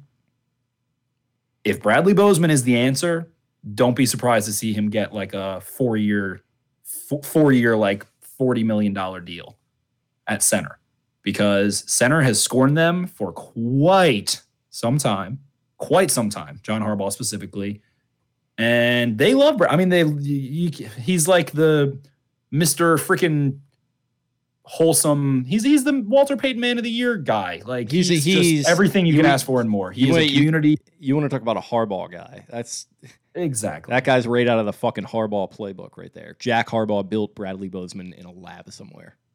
Exactly. He's got the RV. Standing up to bullies. He's smiling. You know, he's got all these little jokes. He's like a very, you know, gigantic human with like a nice soft voice that is like very sweet guy. Players all seem to love him. But So listen, friend of the podcast. friend of the podcast, Bradley Bozeman. Um, then other than that, I mean, what else do we got? Calais Campbell. I think if he plays again, he's playing with the Ravens. Mm. LJ Fort probably gone after this year. And that brings us to DeShon Elliott, man. And he's healthy, you don't want him going anywhere. You don't want him going anywhere. I think he I think he is one of the most underrated safeties in football. And uh, to be honest, and this is, probably makes me sound stupid, but I think both Chuck Clark and DeShon Elliott in the national spotlight, two of the most underheralded, consistently good safeties, albeit, you know, it was just one season of Elliott being consistently good, but really curious to see the advancements that Don Martindale makes in terms of what he wants to do with single high with DeShon Elliott and moving him around a little bit more and maybe rolling some coverages and giving some pre-snap, post-snap bluffing in terms of single high versus two high and, and shifting that from pre and post-snap reads. So I think when we see a little bit more drama, it felt like they were putting Elliott on the moon 15, 18, 20 sometimes yards back, all like a lot very early on. And then it slowly started to be a little less conservative. So I'm excited to see what they can do. They did not want to have the Earl Thomas situation bite them in the ass, so they stuck to Sean Elliott on the moon and had him play pretty conservatively. He dropped a couple picks, which is like the worst thing he can do. When when you think of this is the question I, I keep asking, and th- I'm asking you this, Jake. Can you think of a game where you thought, "Damn, Chuck Clark is getting abused," or DeShon Elliott? I can't think of one. No, they didn't have any bad plays at the safety position. It feels like like all year. Maybe they did at one point, but I don't recall it. Chuck Clark will get like he'll have a tight end like moss him like once every other week. And it's like, okay, well, it, it's gonna happen when six foot five, the most athletic humans in the world are, are jumping over a six foot tall safety. It, it, it happens sometimes. Which is fine. Mandrews, I think, is like done. I, I don't think that he's even. A, I'm not even going to call him a free agent. Like I think he there's not a ch- he might get franchise tagged. You know, there's not a chance in hell he's playing somewhere else next year. It's Lamar wanted him to. Uh, Cody Kavanaugh. Now that Jake is verified, does Spenny now pick up the coffee on the way into film? Correct. Okay, good. I'll get the beers. Oh, I'm gonna I'll go- get the beer. I'm- I'll bring the beers. I'm gonna go get. I'll the bring the beers, beers. Get the beers. I'm gonna go get the papers. Get the papers. Uh, in all Wow. seriousness, how many safeties, including Brandon Stephens, do you guys see making the 53? Perfect tie-in. And who is the most likely to be the third safety in the dime when Clark moves to the box? Garnett chiming in. The only mistake Chuck ever did is when he ran into an the goalpost. absolute stray bullet at Chuck right there. Was that the Bills game? I think it was the yeah, I think it was because it was right before I, half. I'm not gonna lie. I stood up and was like, "What the are you doing?" It was- He it- smacked was it, the it- goalpost. was I it was the- like, "Where? Where do you think you are?" Was it the Browns game actually? I think I Baker recall. had uh, maybe. I a- know it was late in the year, and I think it was at night. It, was, Browns. Game, Yeah, it was. Browns. Yeah, okay. What the fuck? Are, where do you think you are, man? It reminded me of Brynden Trawick uh, running into Jacoby like and hitting basically your freaking nine iron on the green. ending Jacoby Jones's career in, in, in a Ravens uniform. Brynden Trawick when he just fucking. yeah, That was unbelievable. Tough Brandon scene. Trawick, what a name. yeah, that's a good name. Third safety. Third safety, Brandon Stephens has to be. Yeah, I Has so. to be. Fourth safety. I don't think they're cutting CoCap if they brought him back, but he also doesn't play safety. But they put him there, like on the roster. Uh feels like Jordan Richards is probably not gonna make it. And then I would think Geno Stone and Ar'Darius Washington are fighting to the death to kind of be that third, fourth safety. Somebody's got to make the Joker meme breaking the. And then there's also Nigel Warrior sneakily. It's exciting. It's exciting. a so good who video. makes it? I'm I'm not I'm not ready for that yet. I'm not ready for I'm not ready for trimming the fat yet. Stay tuned. Stay tuned. Uh, we'll give we'll get we need Vaz on here to officially do those. breaking down the primo positions. Uh, Brandon Minnick, uh, thinking Ben Mason could be used in heavy sets to close out games. Put him or Card Boyle as fullbacks with Gus gives us a big, beefy, short yardage, closer package. So, what do you What I would of- actually like to see is the stack I, which shout out to Brunswick football out of I believe Washington County, Maryland, who used to run that. It is tight ends, and you go fullback, fullback, running back in an eye with the quarterback under center. And I would I would like to see some of that. fullback, fullback. What was that?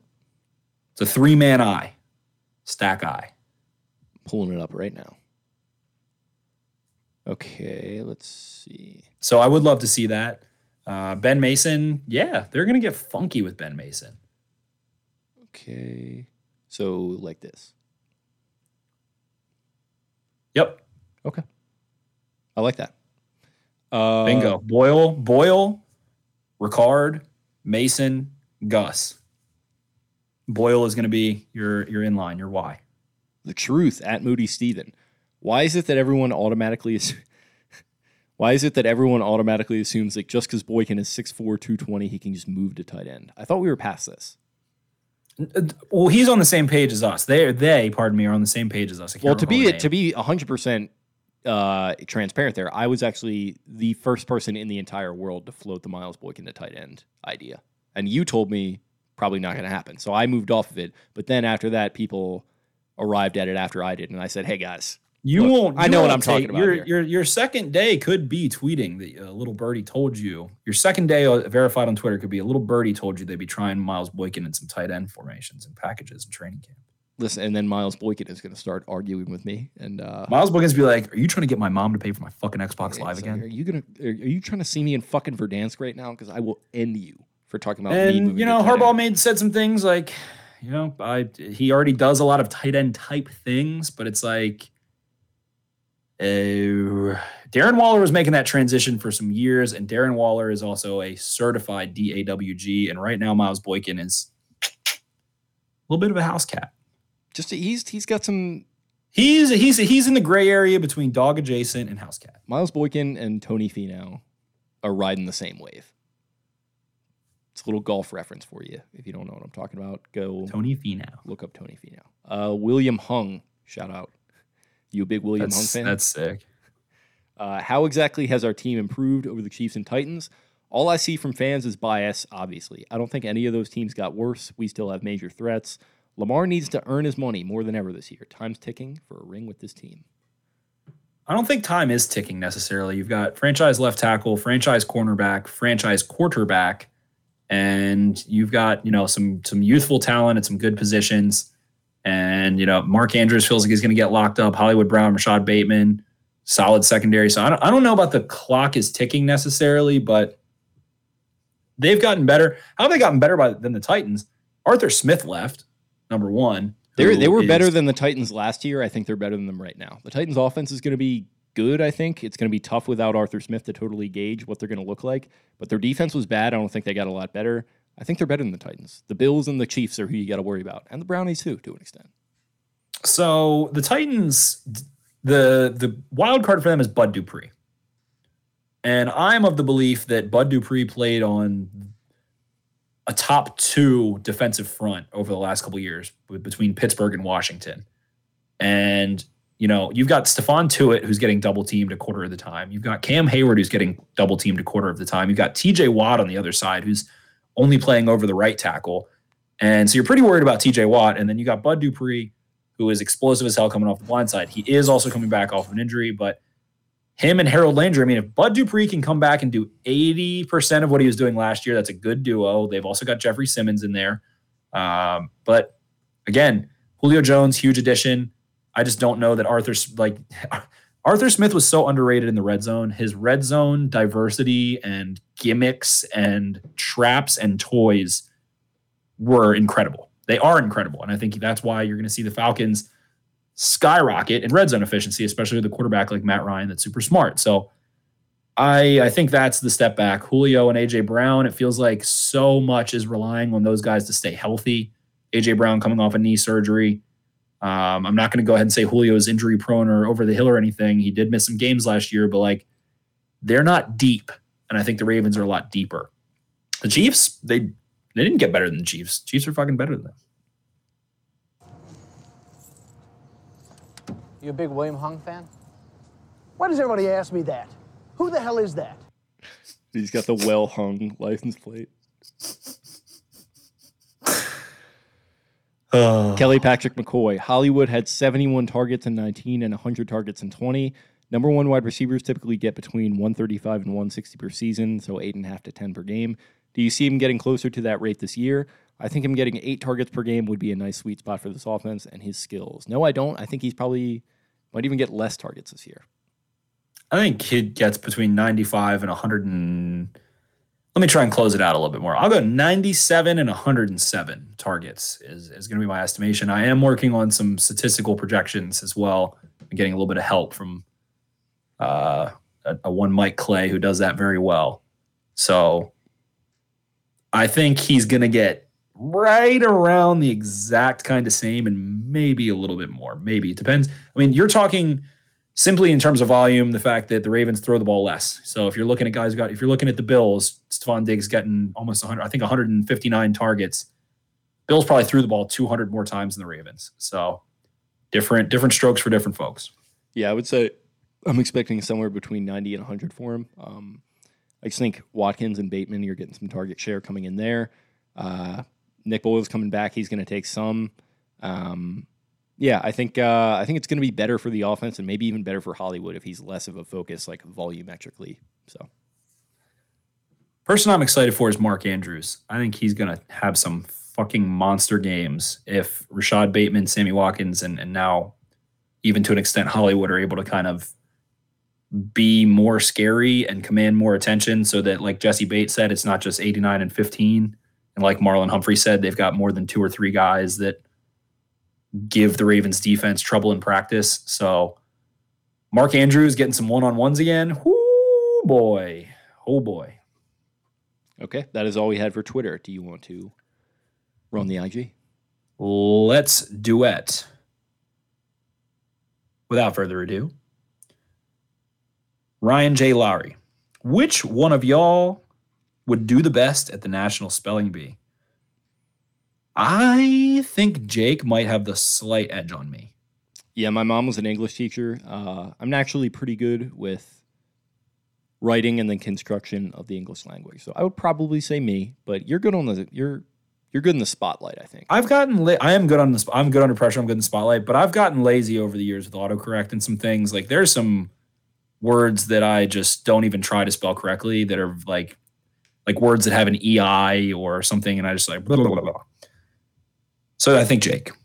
That the girl who won, my God, she is my favorite person on earth. Yeah, she's funny. her basketball videos are what the hell? She's like juggling basketball on Bosu ball. sick. It, she's out of this world talented human. Uh, big fan of hers. Joe Bogan, and JC, more trade value for wide receiver depth or IOL depth?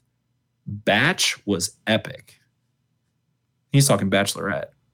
Has been pretty epic lately. I've been I watching. yeah, I watched episode one and I fell off. I keep doing that with these, it these started shitty and it got really good recently. And I usually, like I said, I usually watch like two or three episodes, don't watch, and then I watch like the last four. Yeah, I listen to it. I, I don't watch it and I listen to a recap pod of it. So I can probably maybe hang hang tight, but yeah. what he you know what he might be talking about? He's been asking about uh Baltimore bachelor party uh, recommendations. Oh, so he had an epic, epic bachelor party. I think so. He I gave him some recs actually on the uh the double episode that we did too. There we go. Yeah. I remember. Yeah, yeah, I remember that now. I black out sometimes when we're doing these. Yeah, Um, evidently. Yes. So congrats on the epic bachelor party. Adam Jones 357. A got my training camp pass. What would it take for number 12 to fully take over the wide receiver one role ASAP? I feel like Lamar, like one of the biggest similarities I can think of between Lamar and Flacco is like they're big trust guys. Well, the fucking gods, I'm so big trust, but they're keen on trusting receivers to be in the right spot. And that's why I think Lamar can be hesitant to throw to Boykin and some of the other receivers. So I think that he just has to establish trust very, very, very, very early from Lamar. And that's what it would take. I don't think he'll ever take over Andrews. Like mentally, I think Lamar will always want Andrews to go pick up first downs and he'll be looking to him in the red zone because they are out of this world in terms of big trust. Yeah, definitely. I think uh, I think he's going to be really good right out of the gate. I think the definition of wide receiver one, especially in an offense like this, is kind of abstract. So uh, yeah, I think he's just going to be really good, and he's going to show some traits of what a wide receiver one could and should look like. So that's exciting in and of itself. Absolutely. I believe I'm supposed to go on Cole's show and talk and do a film breakdown live with Cole on Rashod Bateman. So Are you tune gonna, into two guys talking football. I, I wanted to uh, make the recommendation that you join him for the offensive scheme breakdown because he said he was looking for a guest, and I said I got go. a uh, I got a little film guru in my uh, my corner over here. Gooey little guru. If you uh, if you need one, Mister Jackson. I'm sorry, Mister Jackson. Ooh, I am for real. K Brick 2. mean to make it. FMK in their prime. Jessica Alba, Kate Beckinsale, Lindsay Lohan. Mm, I'm I'm I might kill Jessica Alba and Lindsay Lohan because I love me some Kate Beckinsale. I love her. I would go Mary would be Kate Beckinsale because that means I get her for a longer period of time than once. Jessica Alba, mm, probably gonna kill her. Lindsay Lohan used to do it for me as well. Yeah, I would probably kill Lohan. She just gives me anxiety. Um, I think I would. Did you ever see that like horror movie she did? Which one? Oh my god, Uh, it's gonna trouble me. Continue, continue your response, and I'm gonna look it up. I would probably Alba, Alba Beckinsale Lohan. I find Alba both more attractive and more compelling than Beckinsale, so I would F Beckinsale and I would marry Alba just to have her in, in my corner at all times. I love Jessica Alba. I know who killed me. Was the name of the movie? As a nine percent on Rotten Tomatoes. It sounds like a, a, one a one that I should really. Uh, Its its PFF grade was Patrick Queen. what you're not understanding about this movie is it's actually really good, and I'm just going to take a contrarian opinion on it for reasons that aren't clear. And it's actually not going to be in my top 50 of movies, even though it clearly should be. Correct. Steve, what you got to eat your baseball uniform. What's going on? Engraving, still going strong. We're still here, baby. Oh, we're, still here. We're here. The boys have the boys were out for a while. We were. We're, we're getting back into the uh, back into the This is our, our longest, uh, maybe our longest hiatus.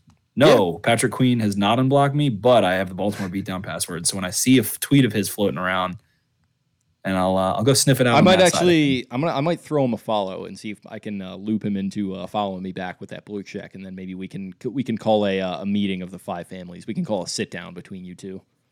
See if we can negotiate something. If not, we're going to the mattresses, baby. He goes on to podcasts actually. He's he's a big media guy. He's on Good Morning Football a lot. Well, he and, goes on uh, to uh, shout out to um, the name of the. Sh- I think it's Purple Rain. I think it's called. Um, Alex and uh, Sutton, I believe, are the two hosts, and they're kind of uh, they're kind of in our in our camp as far as like Let's let's let's see if we can get him on here, and then I'll lay it down on him at the end. Like, hey, can you unblock me now? he was good on that podcast. Or I'll So play I- him. I'll play him in Madden, and he has to unblock me if I win. I, I don't know if you want to gamble on that. I feel like he's he's playing a lot of Madden these days. I don't need to play that much. Let's wait till the new one comes out. Get him on. I'll I'll train. I'm I'm about. This is the longest, two longest breaks I've ever taken in my life. Longest I've gone without playing Xbox. It's been. I got really pissed at at uh, COD and stopped playing because the hacking was so bad, and Madden was actually really bad. So I I, I only played Madden last year like 15 or 20 times, and plays- I also have not played basketball like live human basketball in since before the pandemic. The longest I've ever gone in my life. As a uh, as a By noted m- frustrated Madden consumer, I will say the gameplay plays a lot smoother on the Xbox Series X. That's what I figured. So That's I if- if you're looking to I'll, make I'll probably, a- I'll probably cop one. The console upgrade, it's probably going to be time when Madden comes out.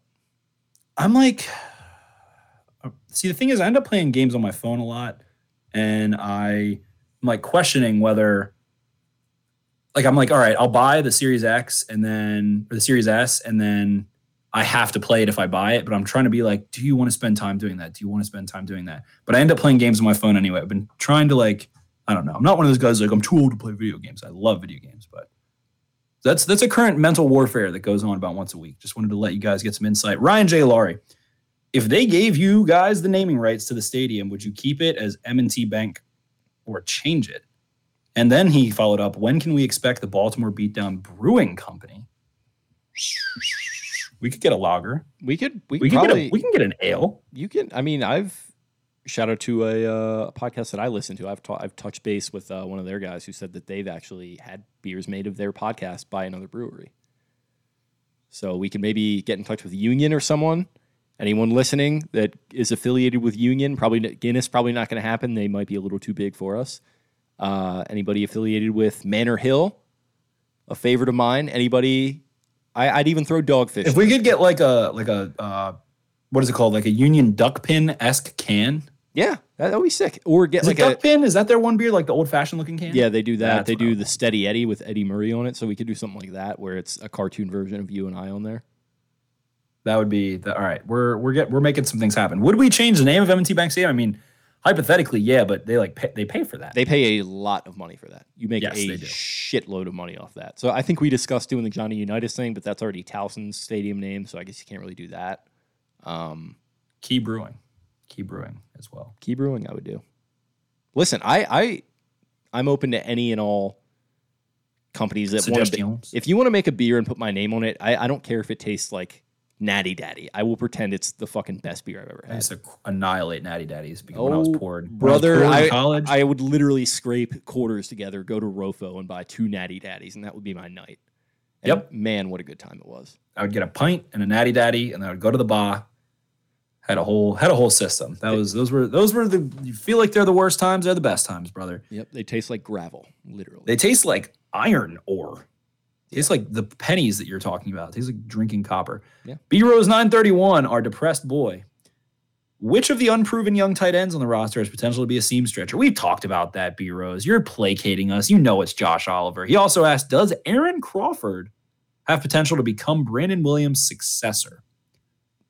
Does he have potential to maybe start next year? We shall see. It seems like they like him a lot. I have not watched enough tape on him to make that anointment, but they seem to like him, and somebody's going to have to do it eventually before Vaz has a fucking conniption again for the thousandth time. he doesn't have a conniption to it. What he does is he like pretends that he's like all resigned to it and above it. He's, act- he's actually like he's the meme with like the happy face on, but it's actually angry underneath. He's he's simmering over it. And God forbid they have a game where Brandon Williams starts and they run all over them. He is gonna fucking that. That's when it's gonna the dog is gonna come out. It's it's the seven stages of grief, and Vaz is at like he pretends he's on acceptance, but he's still well within anger.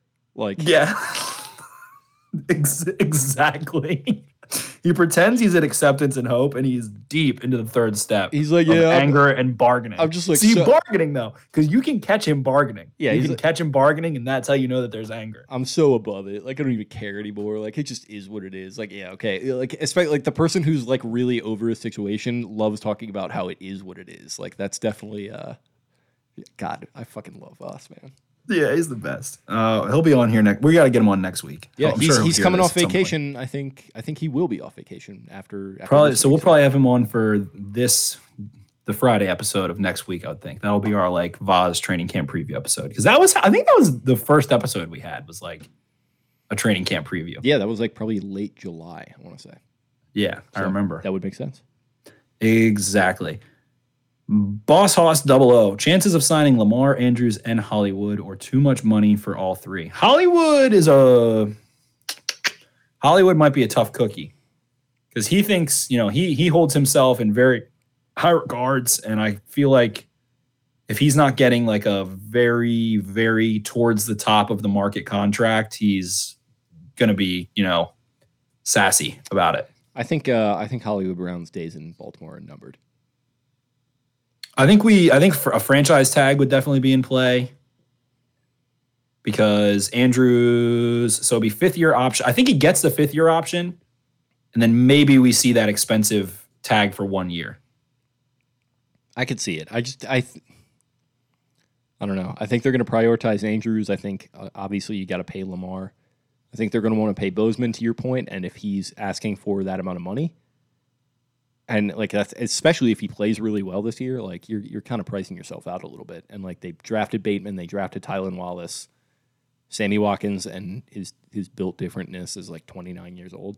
So you know, there, there's And if they if Bateman is the hit that we all think he's going to be, then like DeCosta might be like you know B, BD swinging, feeling himself about drafting receivers and be like, all right, you know, walk. and also like Devin Duvernay is just there. That's true. And Duvernay, you know, not the true jitterbug like Hollywood, but has the speed. So, do I think any of those guys will be as good as Hollywood? No, but it's as always just a matter of money. And I, lo- I love Hollywood. I know. I I I I think Hollywood. I th- you know that I think higher of Hollywood than most people do.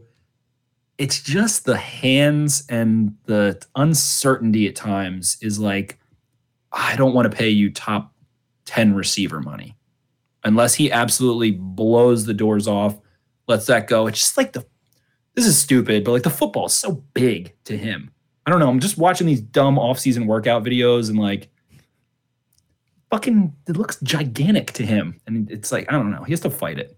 Yeah, But what has he done in the playoffs? Spencer Garnett chimes in. He is Holly, he is prime time jet in the playoffs. So, you know, there you go. like Every time. Yeah, that's kind of my my thing. Even in that Like, Bills game, I mean, he's making filthy and that's true. He always when it matters, he always performs at his best. So that's why I'm stupid. the uh yeah the the Titans game where literally no receiver shows up except for him. The Titans lost in 2019. Like he's And that step forward of him maybe being confident and able to kind of have some shakes and some juice in the open field, that is the next level that makes him kind of payable too. shout out to um shout out to Bart Scott. He's a PT player, a primetime player.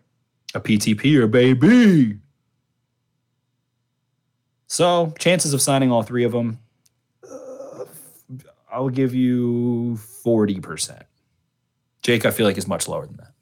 Yeah, and I, I like him as a player. I just feel like they're going to prioritize other stuff. We shall see. The real Jason Wilson. Can you predict a wild card for 2021 player or other factor that no one is talking about? This is what my article is going to be about. It's the spoiler. The the I'm doing a clickbaity type or uh, title, so you guys get the inside scoop. It's about Tyus Bowser.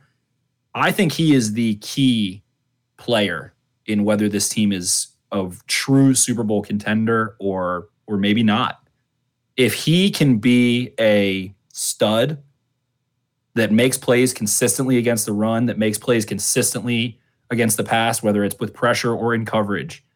And if he can play at like a Pro Bowl level, and uh, which I think he's capable of, and that's why it was so interesting. I didn't quite get into it, but all these different personalities, you know, that we're used to. He has been so quiet. He's been here for four years now. This is fourth year, or fifth year, pardon me, fifth year.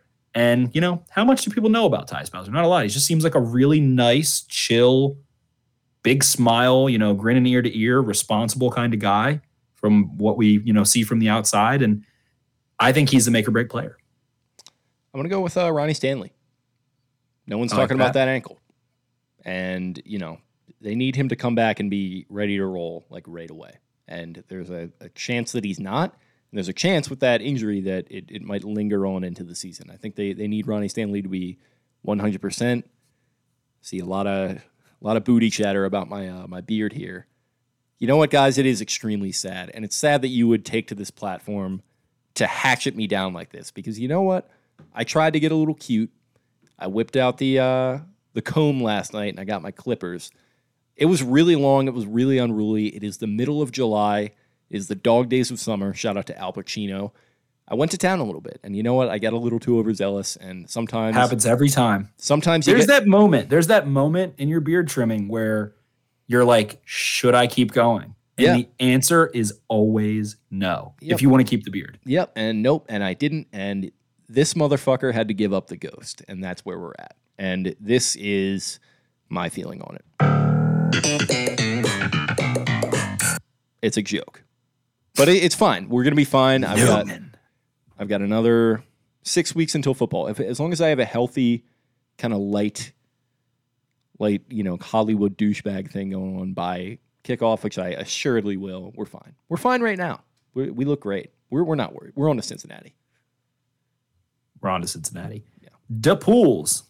Would you punch Bob Irsay? What a dick. Great job on the Forgotten Dynasty. Thank you. Uh, no, I would not punch him. I kind of came away from it more feeling bad for him and about him. He's a guy who had a lot of issues. He was a guy who had a really strained family life, as I got into in the series. Uh, and he's a guy who, you know, there's sort of the cliche about people that were born kind of before the understanding of mental health and alcoholism and all that kind of stuff. You know, it's it's more of a tragic story than anything else. Having said that, like he's still obviously like you, you have your you have your uh, your anger for what he did and the way that he handled it. It was all very bad, but he was just a guy who he just didn't. And it's not to make an excuse for him, but he was just a guy who was his own worst enemy more than he was anyone else's acceptance and hope. That's the seven, the seventh stage of grieving, and sounds like you don't want to punch him. Um, that's, I think that's, you know, maybe we should do like some Dr. Phil segments on the show at some point. I think we should start having the seven stages of grief pertaining to like think issues that upset us. Okay, hey, listen, that's probably going to be a good thing for week two. Exactly. Hmm. yes. is, which ties uh, into the next one. Is go, is claiming acceptance early a form of self defense mechanism? Shout out to Vaz. Exactly. That's getting a little deep on you there. A little existential, a little influential, a little verification from the verified Jake Louque. That's L O U. You're, you're only getting this kind of insight from verified Twitter accounts with less than 1,500 followers. Coach Davis four. Can we do a pod meetup at the first home game? We need to do we need to do a tailgate. Yeah. I'm gonna get hold me accountable. Everyone on this show, hold me accountable. I'm going to the Chiefs game. I'm gonna get a fucking tailgating pass. I usually go to my friend's spot, but we can either go to the place under the bridge is having tailgates now, and we can do that. Have a meetup there. I can't recall the name of it. I have their information. Or I can get a spot I can do it. I think G Lot is probably the place to be to do something like that uh, on the on the backside. Can we and, uh, can we do another week? Going to be flying back from Chicago that day. Oh my god! And you're gonna have to get off the plane at what time? Uh, it's a morning flight, and I guess you skip it forward an hour, so probably 3 p.m. Uh, it's night. It's a night game. I listen. Maybe this is a shout out to self defense mechanisms. Maybe this is me trying not to go to the Chiefs game. Uh, well, you're coming. Too bad. Too I'm bad. I'm literally the we've day. Got Dev, we've got Dave and Johnson. Oh yeah, week two noted and Graven vids. He's the, shocked to hear what he's hearing. The is day, Jake copping? So I'm I'm hearing Jake gets verified. He shaves his beard and he won't go to the Chiefs game. The day after the week one Monday night game, Tuesday. I fly out that night to Chicago. I got a work thing for two days. Staying there all weekend with uh, some members of the fam. Fly back that Sunday. So that's perfect. You can just get off the plane. We'll take it. We'll take care of it. Yeah, I'm sure I'm going to be in a really just fine and relaxed state, just ready to fucking walk into. Take off of work the next day. You have plenty of notice. Having to watch that game, which take off from work. You have plenty of notice. Can I say something? Say it. I wanted to save this as like some kind of joke, but like I'm not. It's not even ironic. I'm going to pick the Chiefs to win that game, 48 to nothing. I I have already had like discussions inside my own perspective in my own thought process to myself about you're not going to pick the Ravens to win that game. You're not going to pick the Ravens to win that game. You're going to bet on the Chiefs and you're going to like it. You're going to put your own money on the Kansas City Chiefs so you can't get hurt again so that when Orlando Brown is fucking doing easy money in the end zone on prime, Jake's Jake is distraught right now. It's just it, you know when Orlando Brown's in the camera. I can already, I can already, money. I can already fucking see it. Oh, easy money. Left tackle. I'm a left tackle. Yeah, I can already see it in my mind, and he's going to be picking up Clyde Edwards Helaire and tossing him like he's a fucking bowling pin, and they're just going to be having enough time in their fucking lives. Popping in the microwave time of their lives. They're going to be up 28 to nothing.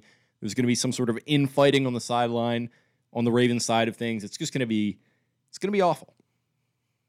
It's going to be awful. And the takes are going to go flying. I'm going to have to deal with it. You're going to have to deal with it. It's not going to be fun. I'm going to be on limited sleep If I have to witness that in person for the fourth straight year, or I guess for the first time, but the fourth straight year, I might like lose my PSL. I might like. Actually, no, I've, I don't have one strike yet. You get one strike and then you lose it. Wait, wait, why? Do you already have a strike? No, I do not.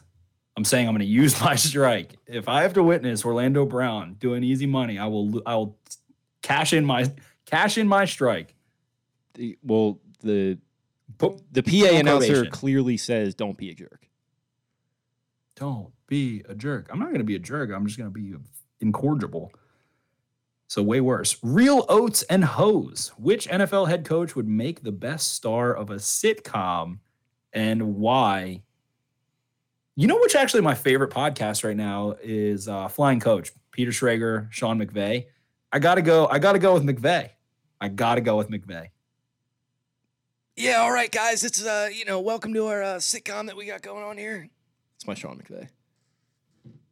And I'll tell you what, Peter, you know, we, we got a serious situation No, going Peter, on. I was we got about- Jared Goff, Robert Woods, 55 yards apart. How do you get the ball there? I'm in the fucking Super Bowl.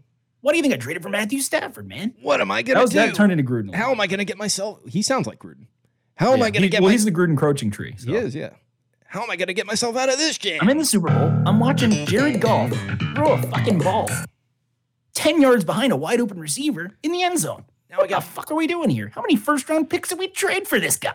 yeah, now Matthew Stafford, and I'm the meme of the the Superman character that's uh, putting his hand on the uh, the portrait for Matthew Stafford. Now he's here, and we're gonna see what happens.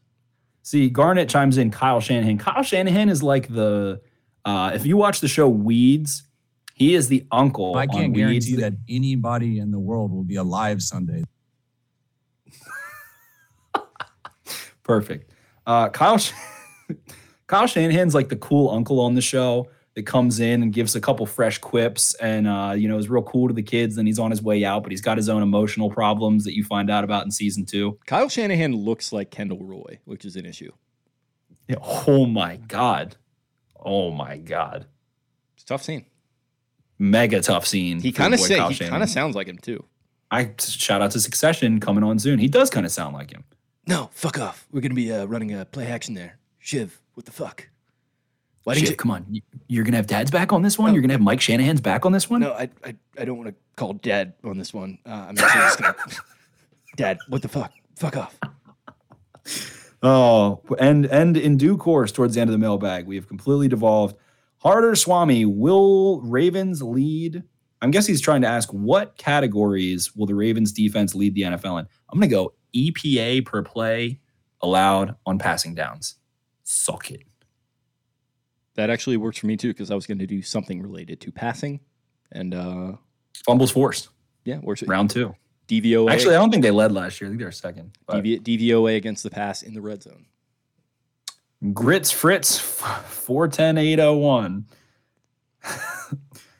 Have you installed a Tushy bidet on your toilets yet? Your buttholes will thank you. I've heard good things. Um, I actually, for a Secret Santa, I three of my buddies live together in Manhattan, and I sent them one, and it didn't fit. We did Secret Santa, and I sent it. It didn't fit on their toilet, so I tried. I've heard good things. That's just a Try to keep my boys' holes clean. yeah. I just think that's like a, a bridge that I'm not willing to cross quite yet. Bidets are outstanding. Sure, Uh, listen. toilet paper is the grossest thing on earth. Toilet paper is disgusting. You're listen. It's a horrible concept. You're right, and the the ads that explain that on the the bidet ads on podcasts they make perfect sense. But it's just that's going to be wipes is the way are the way to go. that's a that's a sensitive uh, sensitive subject. He also asked if even if Watkins has a stellar year, do you see him playing a second season with the Ravens? I think if he plays a stellar year, he would still be really cheap. That's there's no pause, Garnett. It's like I'm making a joke, so you can't say pause. Like it's not like I said something by accident. Wait, pause. It's on purpose. I, like, People people get very camera when I people get it. I said, very I like to keep my boys' holes clean. People gotta get- keep it clean. Gotta keep it clean. And Graven Vids, gotta keep it clean. that's his that, that's his motto. That's his moniker. yeah. That's our boy. So shout out speaking of that's our speaking of that's your boy. Glassy Fresh caps us off for this well over an hour long mailbag. I've had a blast. I know you have too. What sitcom pairing would you compare yourselves to? So I saw this one. I was kind of. Do you ever watch? Were you a Psych guy at all? I watched maybe two seasons of it in like a day and loved it, and then stopped watching it because I like have a bad problem where I binge shows and then stop paying attention and then lose interest. I do the same is- thing sometimes, but you, I feel like you would be. I forget the guy who plays uh, the the main character, the guy who is the the psychic allegedly. I feel like you would be that guy because you kind of see everything differently. You've got your uh, your angles. And his last name is Spencer, Sean Spencer. Sean Spencer. Okay, yeah. So that would be you. You're you're a little uh you're a little spicy, and then I or you're a little snarky. I feel like then I would be the Dule then you're Hill. Gus. Yeah, I would be the Gus, the Dule Hill character. He's he's a little aloof. He's a little kind of spicy curmudgeon energy, but you know he's his heart's in the right place, and just a, a dynamite pairing. Dynamite pairing. We'll go with Psych. Um, yeah. Engraven vids, thank you. Trailer Trailer Park Boys. No, that's that's me. That's us at the tailgates, baby. Yeah, so Uh, had a couple there's drinks. also- we need, we need a bubbles. Bubbles. Well, shit, Ricky, my fucking, I got twelve kids over here. What the fuck is this all about, Ricky? Um, had a couple drinks, saw a couple things. Uh, yep.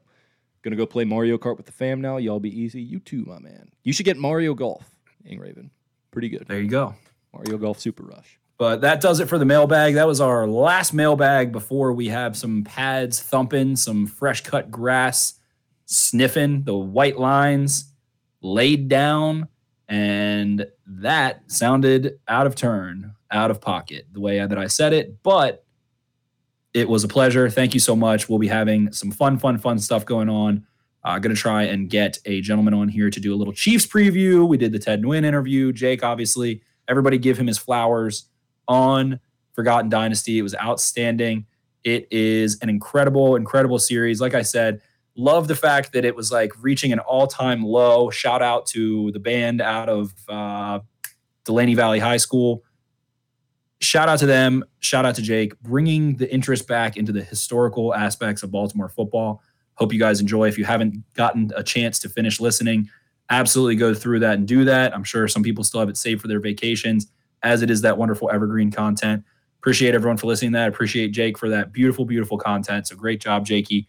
Um, he is a Emmy Emmy nominated, future Emmy nominated, Twitter verified, clean shaven Maven covering the Ravens now. What- so make sure you finish up on that. What a world. Um, yeah, I'm gonna have to add all that to my my resume. Um, but yeah, thank you guys for listening to that. Um, for all the people that have been asking about uh, kind of a follow up of some kind, um, answer is yes. Uh, don't know exactly when that's going to be in the pipeline, but ideas have been kicked around, and uh, yeah, I'm really excited to kind of dive into exploring that type of content because it was a lot of fun, a lot of work, but a lot of fun. Uh, thank you for listening, everyone to tonight's podcast, whether it was the live version or whether you're tuning into the RSS feed. It's very appreciated. Um, it's going to be fun getting back into the live content. I'm not totally sure what our plan is yet for doing so, but we definitely, at the very least, I think are going to be doing live recap shows for games.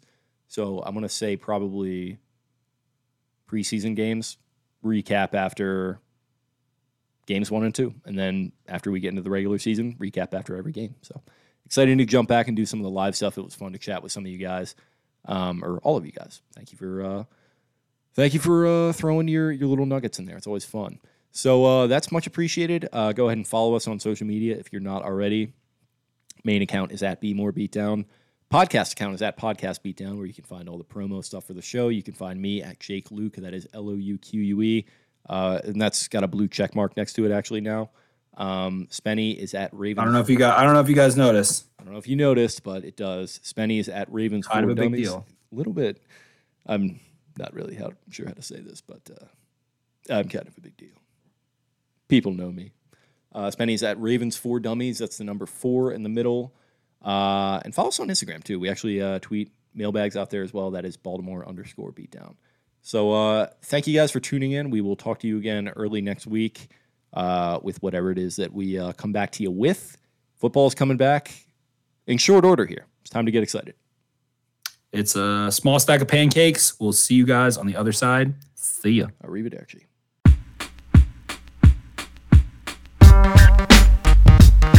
Gorlami. Gorlami. Arrivederci. Arrivederci. Arrivederci. Arrivederci.